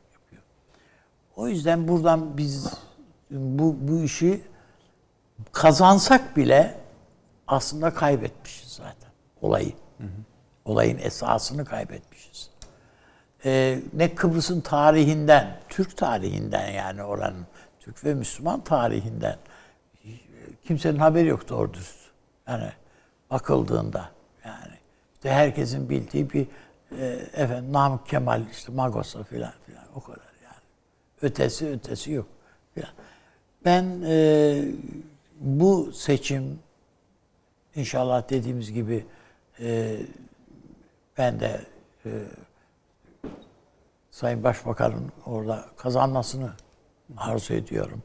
Sevdiğim bir arkadaşım keza. Ee, ama onun sonrasında çok iş var orada. Peki. Yani suyu götürdük. Suyla birlikte elektriği de enerji de götürmemiz gerekiyor. Filan filan filan. Yani bir yıl başka işlerimiz de var. Konuşacağız abi salı günü inşallah hepsini. İnşallah. Şimdi bu çok kısa değinirsen sevinirim. Bu işte bu Oruç Reis meselesinde Avrupa tekrar ayağa kalktı vesaire. Ee, bir rahatlama hali yok muydu? Biz hı, şöyle şöyle bir şey var. Yani önemsemiyor muyuz? Avrupa'nın e, yani Fransa'nın tepkisi bu. Hiçbir ciddiyet bana göre yoktur. İstediği kadar istediği kadar ultimatom versin, savaş ilan etsin. Yani ne olacak? Hiçbir kıymeti Dur yok. abi şimdi savaş şu anda. var. Yani misal diye söyledim. Anladım. Tabii ki şey diye değil ama yani e, ne bölgeyi bilen ne bölgede ya bölgenin tarihinden de haberi olmayan bir Fransız Cumhurbaşkanı var karşımızda. E, sahip çıkmaya çalıştığı halklara bile yani Lübnan'da gördük bunu. Yani o halklara birden bile ters terslendi adam. İlk defa bir Fransa devlet başkanı böyle şey fil filin züccaciye dükkanına girmesi gibi girdi Lübnan'a. Tabii hak ettiği cevabı aldı çıktı. O ayrı mesele. Girdiği her yerde böyle. Beceremiyor, anlamıyor. En nihayetinde yaptığı gaf değil mi? İslamiyet'in e, yeniden bir işte tanzimine ihtiyaç ıslah var. edilmesi, adam edilmesi. edilmesine ihtiyaç var filan filan diye. Falan. Yani bir Fransız İslamı filan gibi böyle abuk subuk şeyler filan. Yani, yani Tamam o, oraya peki. kadar götürdü işi. Teşekkür ediyorum. Sağ ol. Hüseyin Hocam şimdi bu yani şey önemsemiyoruz ama şöyle bir zamanlamaya denk düşüyor Oruç Reis meselesi. Bir daha önce bir Navtex silahı vardı. 1-2 Ekim'de biliyorsunuz AB Liderler Zirvesi toplanmıştı. Türkiye'ye ilişkin bu konuda alacakları şeyleri ötelemişlerdi. Doğru fazla da bir şey yapamazlar. Gel gelelim e, o lafı zikretmişlerdi. Hani Türkiye'nin Doğu Akdeniz politikalarında daha düzenli olmasını istiyoruz vesaire diye. Bugün işte Fransa sadece tek başına değil Almanya'da o lafı kurdu. Amerika'da kurdu. Kurdu. Amerika'da kurdu. İşte Cevabını da şey- aldı şey- Türk dışişlerinden. Sen fazla karışma bu işlere mealinde diyebiliriz. Cevabını aldı. Biz e, Ekim sonunda mı e, konuşacaktık bu Avrupa Evet, Birliği evet. Diyorlar ki şimdi bunu biraz öne alalım. Türkiye meselesini. Bu bağlamda konuşuyoruz. Bu arada da Sayın Cumhurbaşkanı'nın Avrupa Birliği Komisyon Başkanı Michel'le görüşmesi gerçekleşti bunun içinde. Yani orada bir hareketlilik var. Bu hareketliliği anlamaya çalışıyoruz. Çünkü bir düşme olmuş idi. Tansiyonunda. Evet. Hatta hatta o tansiyon düşüklüğü biraz da Türkiye'nin pes etmişliğine yorumlanmıştı Yorumlar bazı işte çevreler şeyden tarafından. çekildi vesaire diye. Evet. Demek öyle değilmiş. Öyle olmayacak bu iş. Yani Evet. bu hakikaten hani e, durursanız kaybedeceğiniz bir iş. Yani Dolayısıyla hareketlenmesi biraz da bereketlenmesine Kesinlikle gidecektir. öyle Öyle, görüyorum ben yani. Bir, ne yani olacak bu şimdi? son hareketi bir politik tutarlılığın uzantısı görüyorsunuz. E İşte onu takip etmeye çalışıyorlar. Yani şimdi ilk başta Yunanistan oyunu bozdu. Gitti Mısır'la anlaşma imzaladı. Almanya'yı açmaza düşürdü. Offside'a düşürdü futbol terimiyle. Almanya buna kızdı. Orada biraz Türkiye yalnızdı. Şimdi baktı Türkiye ilk adımı attı. Gemisini çıkardı. Hah, artık telafi edebilirim bu durum diye konuştu. Konuşuyor. Ne yapacaklar? Yani ne yapacaklar ben çok merak ediyorum. Yani Avrupa Birliği ne yapacak yani? Sana yaptırım uygulayacağım. Ki o havada yok yani daha yani. Yani neyi yaptırımı? Zaten yani şimdi başka defterler açılacak bu sefer. Onlar Türkiye'nin bu defterleri açamayacağını filan zannediyorlar ama açılır. Hocam Türkiye'nin de uygulayacağı İşte yaptırımlar onu var. diyeceğim yani. yani Bir de hangi Avrupa? Bugün Fransa, İtalya, Hollanda üçü de sıkı şey ilan etti. Ee, Evet, sokağa sokağa çıkma yasağı. Sokağa yasağı. çıkma yasayla. Sonra yani Avrupa Birliği'nden böyle blok karar çıkartmak artık mümkün değil. Bakalım İtalya ne diyecek senin dediğine. Bakalım İspanya ne diyecek. Yani şu bu kadar kolay mı Hollanda yani? dediğiniz ülkenin. İşte biraz böyle Peki. Biz de susmayalım. Ee, bir sesimizi çıkartmış olalım diye. Amerika Birleşik Devletleri'ninkini de çok ben şu an ciddiye almıyorum. Yani Libya'da çok dikkatli takip etmeye çalışıyorum kendime göre. Amerikan açıklamalarını. Ama Doğu Akdeniz'le ilgili daha henüz konuşmadı Amerika. Onlar belki de işte. Orada Şimdi başka bir şey var potansiyel. Bence ileride daha çok konuşulacak. Nedir o? İşaretleyelim Bu şimdiden. Körfez'den yani Birleşik Arap Emirlikleri ve şürekasının çıkarttığı petrolü, doğalgazı Avrupa'ya taşımak için İsrail e, üzerinden bir hat düşünülüyor. Şimdi bu, bu bir proje. Türkiye'ninkisi onu dikey kesiyor. Yukarıdan aşağı kesiyor. Yani baktığınız zaman bunların arasında bir kısa devre olur. Ve Amerika bu işi Türkiye'ye vermek istemiyor. Türkiye üzerinden bunun yapılmasını istemiyor. Bunun merkezinin İsrail olmasını istiyor. Kıbrıs bu açıdan önemli belki. Girit Girit çok önemli bu açıdan. Bilmiyorum ama yani Amerika bu konuda henüz Doğu Akdeniz'de son sözünü falan söylemiş değil. Erken konuşanlar işte Fransa.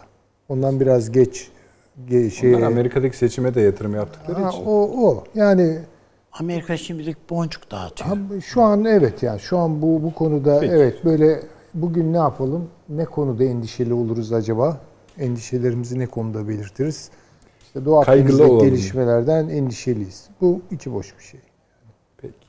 Ee, onun için hani çok bence şu gelişmeleri dikkat çok dikkate almamak gerekiyor. Takip edilebilir ama Türkiye'nin durmaması lazım. Bunu biliyoruz.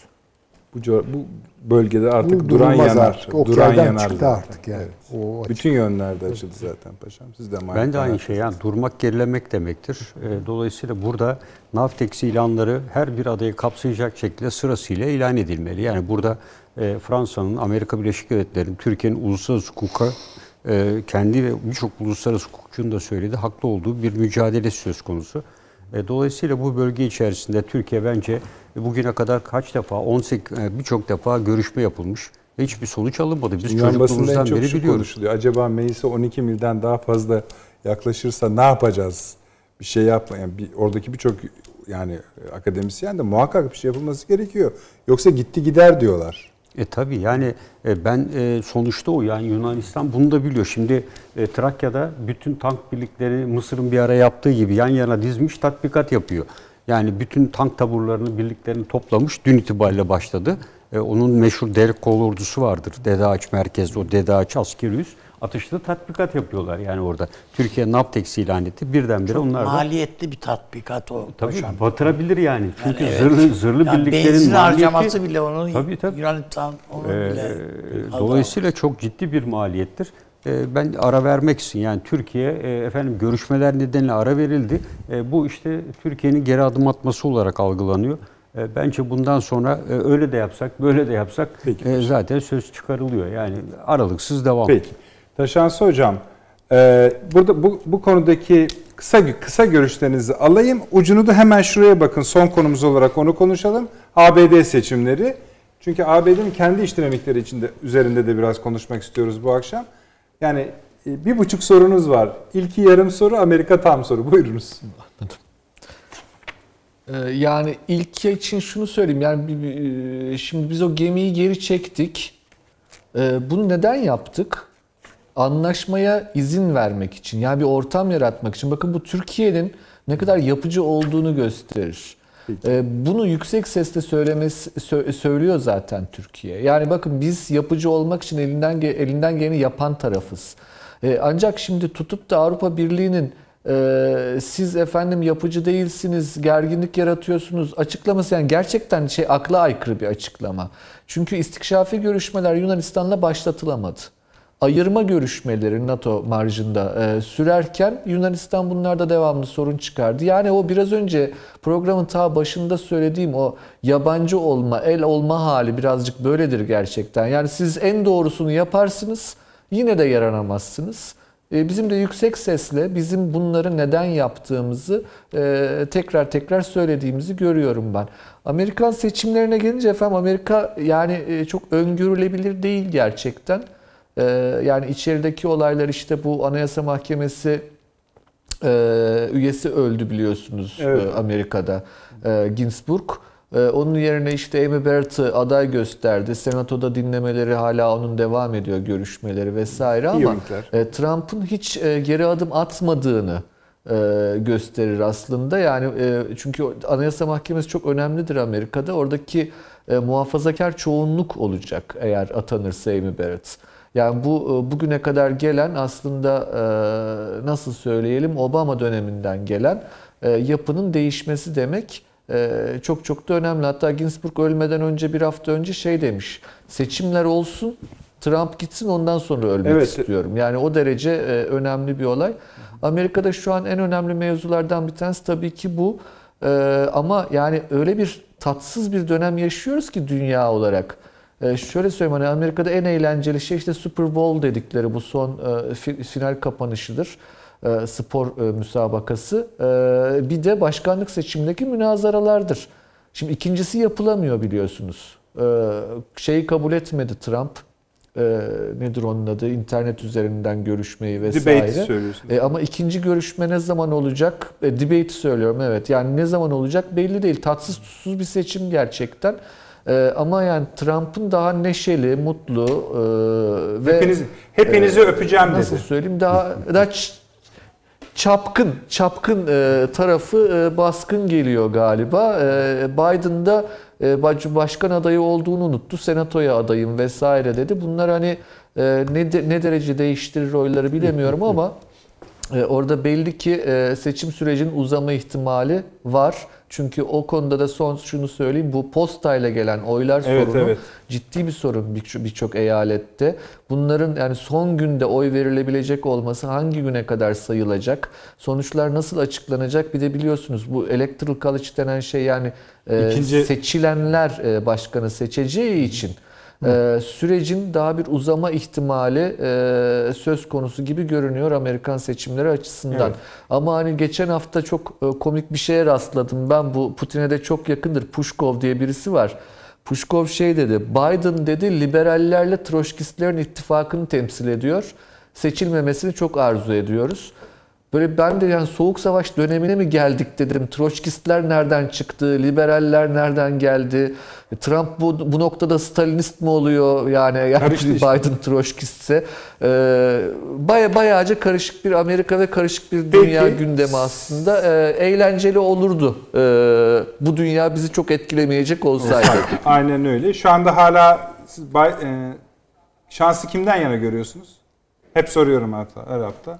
Ee, bir, birin, birinci, se- birinci, birinci seçmenlerde Biden, e, ikinci seçmenlerde Trump diye düşünüyorum hala. Yani Trump Güzel. seçilir diyorsunuz o zaman. Evet. Evet peki. Paşam buyurunuz. E, Burada tabii en son yapılan e, ankette e, 10.6 ile Biden'ın önde olduğunu gösteriyor. Ben de Özellikle şimdi gelen bir tane Evet. vardı Wall Street Journal'ın. O da 11 küsür puan gösteriyor. evet yani birbirine yakın. Ama tabii bunu daha evvel e, Clinton örneğini e, veriyorlar. Yani burada Hillary Clinton'da. Evet tabii yani e, o örnekler var. E, burada tabii ilginç olan tabii burada en çok oy değil yani 538 delegenin 270 artı bir, bir fazlasını alan Aynen kazanıyor. öyle. Tabii onlarda ilginç şey var yani burada daha evvel de hep görmüştük gittiğimizde swing salıncak eyalet dedikleri Evet, tabii. 6 eyalet Wisconsin falan e, bu eyaletlerdeki değişkenlik Onların ikisinde de başa evet, baş fakat dördünde, Dördünde biraz önde gidip geliyor. Gidip bir de geliyor. gidip geliyor. O yüzden salınacak eyalet diyor. Diğer seçimlerde de hep öyle, öyle oluyor. O gün bile değişebilir. Değişebilir. Yani. Kaldı ki şu ana kadar da hani e, Taşan Hoca söyledi o mektupla ben 17 milyon adet kullanıldı oy. Evet evet. kadar. Bir de yanlış 17. adreslere tabii gittiği konusunda var.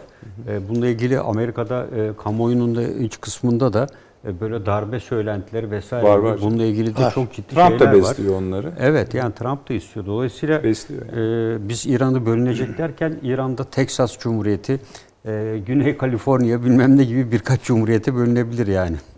Sizin hala oyunuz kime? E, ben e, Trump'ın kazanacağını değerlendiriyorum. yani. Sorarısınız. Süleyman Hocam buyurun. Ama galiba siz bu akşam seçim üzerine değil de Amerika'daki bir başka gerçeklikler üzerine Yani konuşacaksınız. tabii şimdi e, bu mesela e, yüksek mahkeme hikayesi bu Ginsburg'dan sonra Trump'ın önerdiği Barrett. Ben bu hanımefendiyle ilgili bir okuyayım kim bu yani? Merak ettiniz. Biraz baktım dehşete düştüm. Evet. Felaket bir kadın. Yani felaket bir kadın derken kastettiğim şu. Yani kadın Taşan Hoca gülüyor. Ekranda kadınlarla sesi mesela geliyor. değil mi? Kadın erkek eşitliği bunu bir Amerikalı hanımefendi söylese hiç yadırgamayız yani. Bunlar zaten bunun kavgasını veriyorlar. Hayır şöyle evin reisi erkektir ve kadın ona itaat etmelidir diyen bir kadın bu. Yüksek mahkeme. Evet. E, gidenin, Yani- gidenin kimliğini düşündüğümüzde gelenin Ha, Yani bu, bu kadın, bu hanımefendi, affedersiniz kadın değil mi? Bu hanımefendi. ama onun söyleyeyim. siyasi söylemine göre öyle de Ee, diyebilirsiniz. yani erkeğin kesin hakim olduğu, e, işte İncil'le yatılıp İncil'le kalkıldığı Öyle zaten falan böyle böyle çok Ha. dindar bir kadın. yani baya baya e, Amerikan El-Kaidesi düzeyinde falan konuşan bir şey. Yani terminolojiyi biraz değiştirirsek yani işte diyoruz ki El-Kaide e, kadınları ikinci sınıf görüyor. E, zaten kendini ikinci sınıf gören bir kadın Amerika'da Onun- onların kurucusu da öyle yani zaten. bir tarikata bağlı ve o tarikat berbat bir şey yani. Evangelizmin böyle uçlarında falan. Sonra düşündüm yani.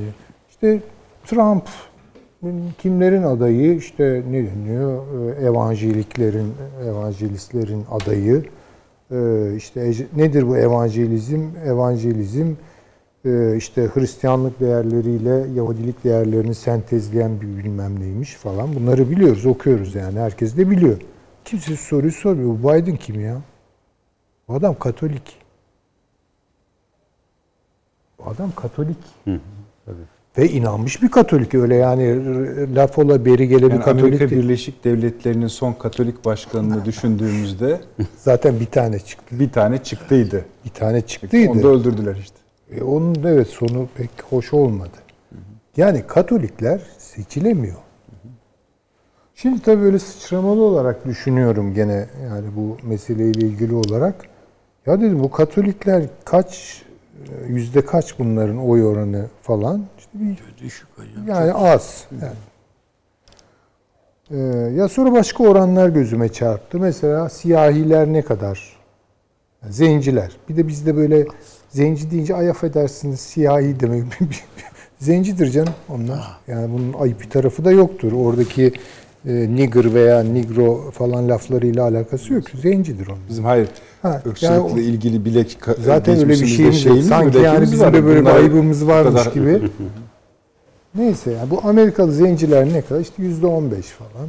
Ee, Sonra bu Hispanikler, Porto Rikolular, bilmem Meksikalılar işte yüzde on beş, on altıda onlar falan. Fakat enteresan bir şey çıkıyor ortaya.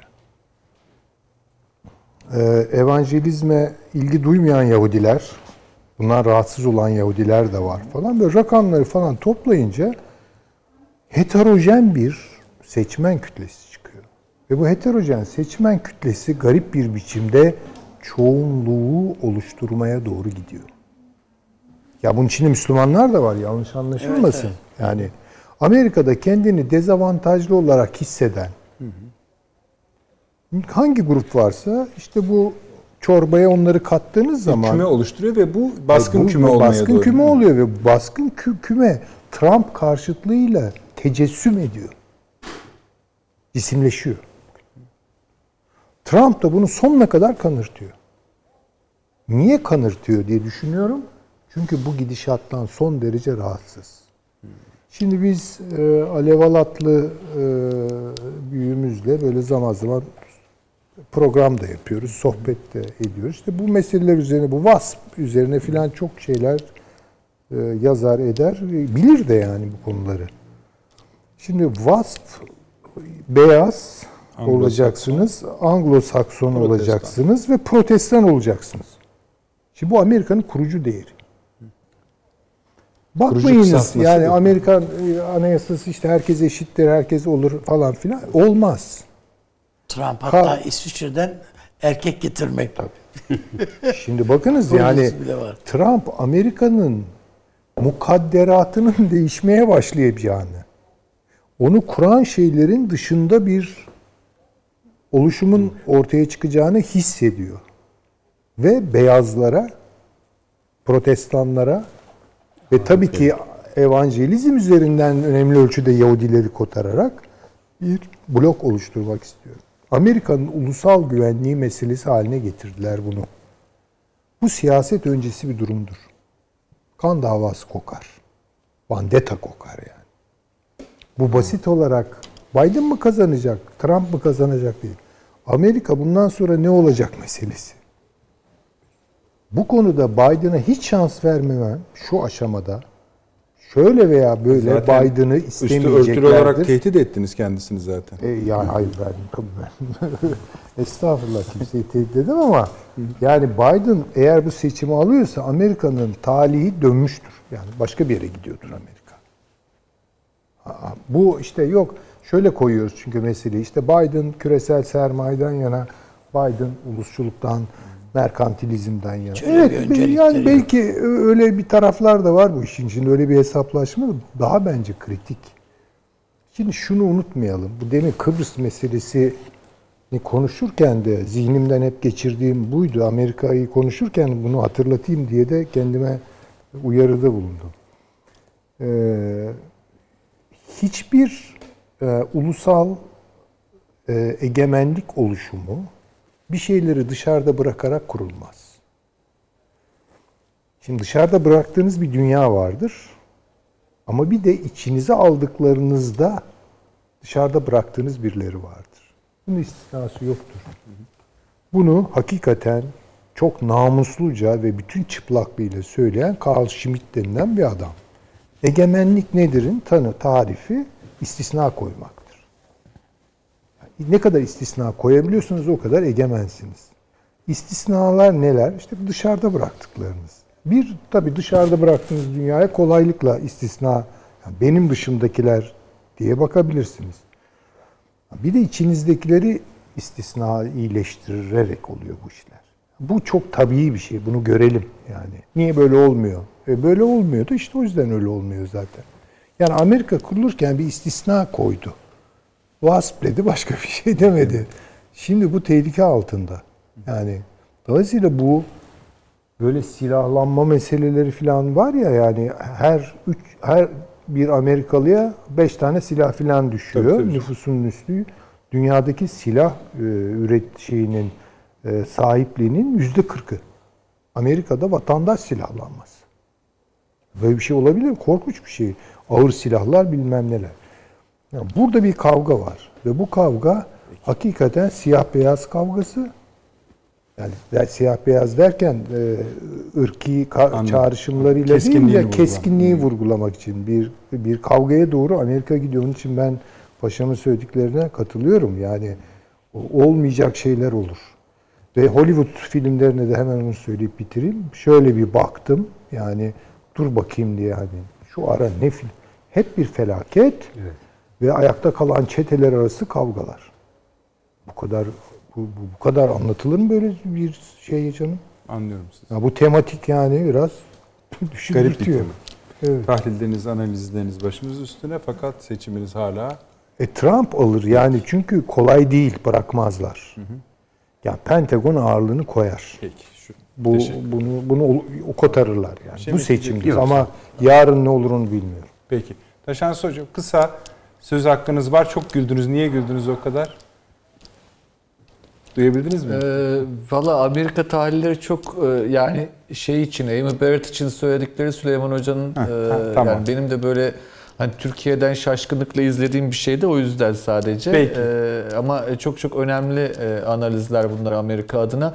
Ben de bir soru sorayım sadece kapanışta. Ee, soru şu, demografik değişim siyasal e, kuruluşları dönüştürür mü? Özellikle siyasal kurumların temellerini. Ee, bunun cevabını aslında İsrail verdi. Ee, zannediyorum Amerika da o yoldan devam edecektir. Ama Amerika'nın e, rota koyucu, yön belirleyici gücünü hesaplayacak olursak Biden'ın seçildiği bir Amerika dünyada da çok başka rüzgarlar estirecektir. İsrail de dahil buna. e, dünyanın tüm geri kalanı dahil. Dolayısıyla Süleyman Hoca'nın bahsettiği o siyah beyaz ayrım çok çok önemli bence de. Çok teşekkür ediyorum. Demografik değişimler siyasi yapıları değiştirir mi? Amerika üzeri e, de düşündüğümüzde bunun bize etkisi ne olura kadar giden bir şey. Buyurun Zahir Bey sizin oyunuzu da dinleyelim. Ben Süleyman Hocam'ın söylediklerine katılıyorum. Yani Biden'ın kazanması başka bir Amerika olur. Yani ve geriye kaymış bir Amerika olur. Biz bir filmi tekrar seyrederiz. Yani Obama filmini tekrardan seyrederiz. Hem de doğrudan yani Daha da kötü. Da- da- daha kötü bir versiyonunu seyrederiz. Ee, Obama'nın hanımını filan da görebiliriz sahnede. O, öyle bir şeydi. Ve e, ilkel bir Amerika. Yani yine Nobran, vurdusu kırdısı fazla. Vietnamcı. Yani o bir zihniyet olarak söylüyorum. Böyle bir Amerika olur. Yine. karşımızda. Şeyiniz hala aynı yönde mi? Trump öyle değil. Trump'la Trump çok zeki olduğundan, çok derinlikli, derin düşüncelere sahip olduğundan falan değil. Amerika'nın var olma refleksi bunu ileriye doğru iteklediğinden dolayı bazı siyaset şeyleri savunuyor. Şu anda zaten başlattığı hamleler yani Çin meselesi falan dahil olmak üzere başlattığı e, süreç e, zaten nereye doğru evrileceğini gösteriyor Trump'ın ve Amerika'nın bundan geriye çekilmesi halinde çok daha büyük derin yaralar alacağını ta- tahmin ediyorum. Türkiye açısından o da olur, bu da olur. Yani fark etmez. Yani ondan ne hayır gördün ki öbüründen ne hayır görürsün falan filan. Yani artısı eksisini götürür ikisinin de. Ama e, dünya açısından baktığımızda bir siyaset oluşturuyor Trump. Biden'ın öyle bir şey yok. Yok. Peki. Bu kendisine yönelik bu e, zihin kaymaları da daha çok konuşulmaya başladı. İşte o bahsedilen örnekten sonra bu senato adaylığı vesaire filan diye. O da ayrı konu. İlerleyen zamanda nasıl bir tablo ortaya çıkar ve kendi başkan yardımcısı adayı nasıl bir tabloda burada devreye girer onlar da ayrı konular. Zaten Anayasa Mahkemesi'ne gösterdiği aday bu işte ne kadar kararlı ve e, şey İnatçı olacağını gösteriyor. bir nasıl bir sert bir pozisyon içerisinde olduğunu göstergesi zaten. Peki.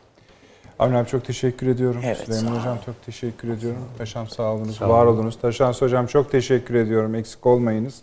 Efendim bir salı günü saat 21'de her zamanki saatimizde ve günümüzde inşallah yine huzurlarınızda olacağız. 2 gece 02'de yanlış söylüyorsam düzeltin. Teşekkürler. 02'de tekrarımız var. Yarın hemen öğleden sonra kaçırdıysanız eğer YouTube'dan takip edebilirsiniz. Ee, iyi niyetli mesajlarınız için kalbi şükranlarımı arz ediyorum. Sağ. Hepsini tek tek okuyoruz. Konuyla ilgili gelenleri.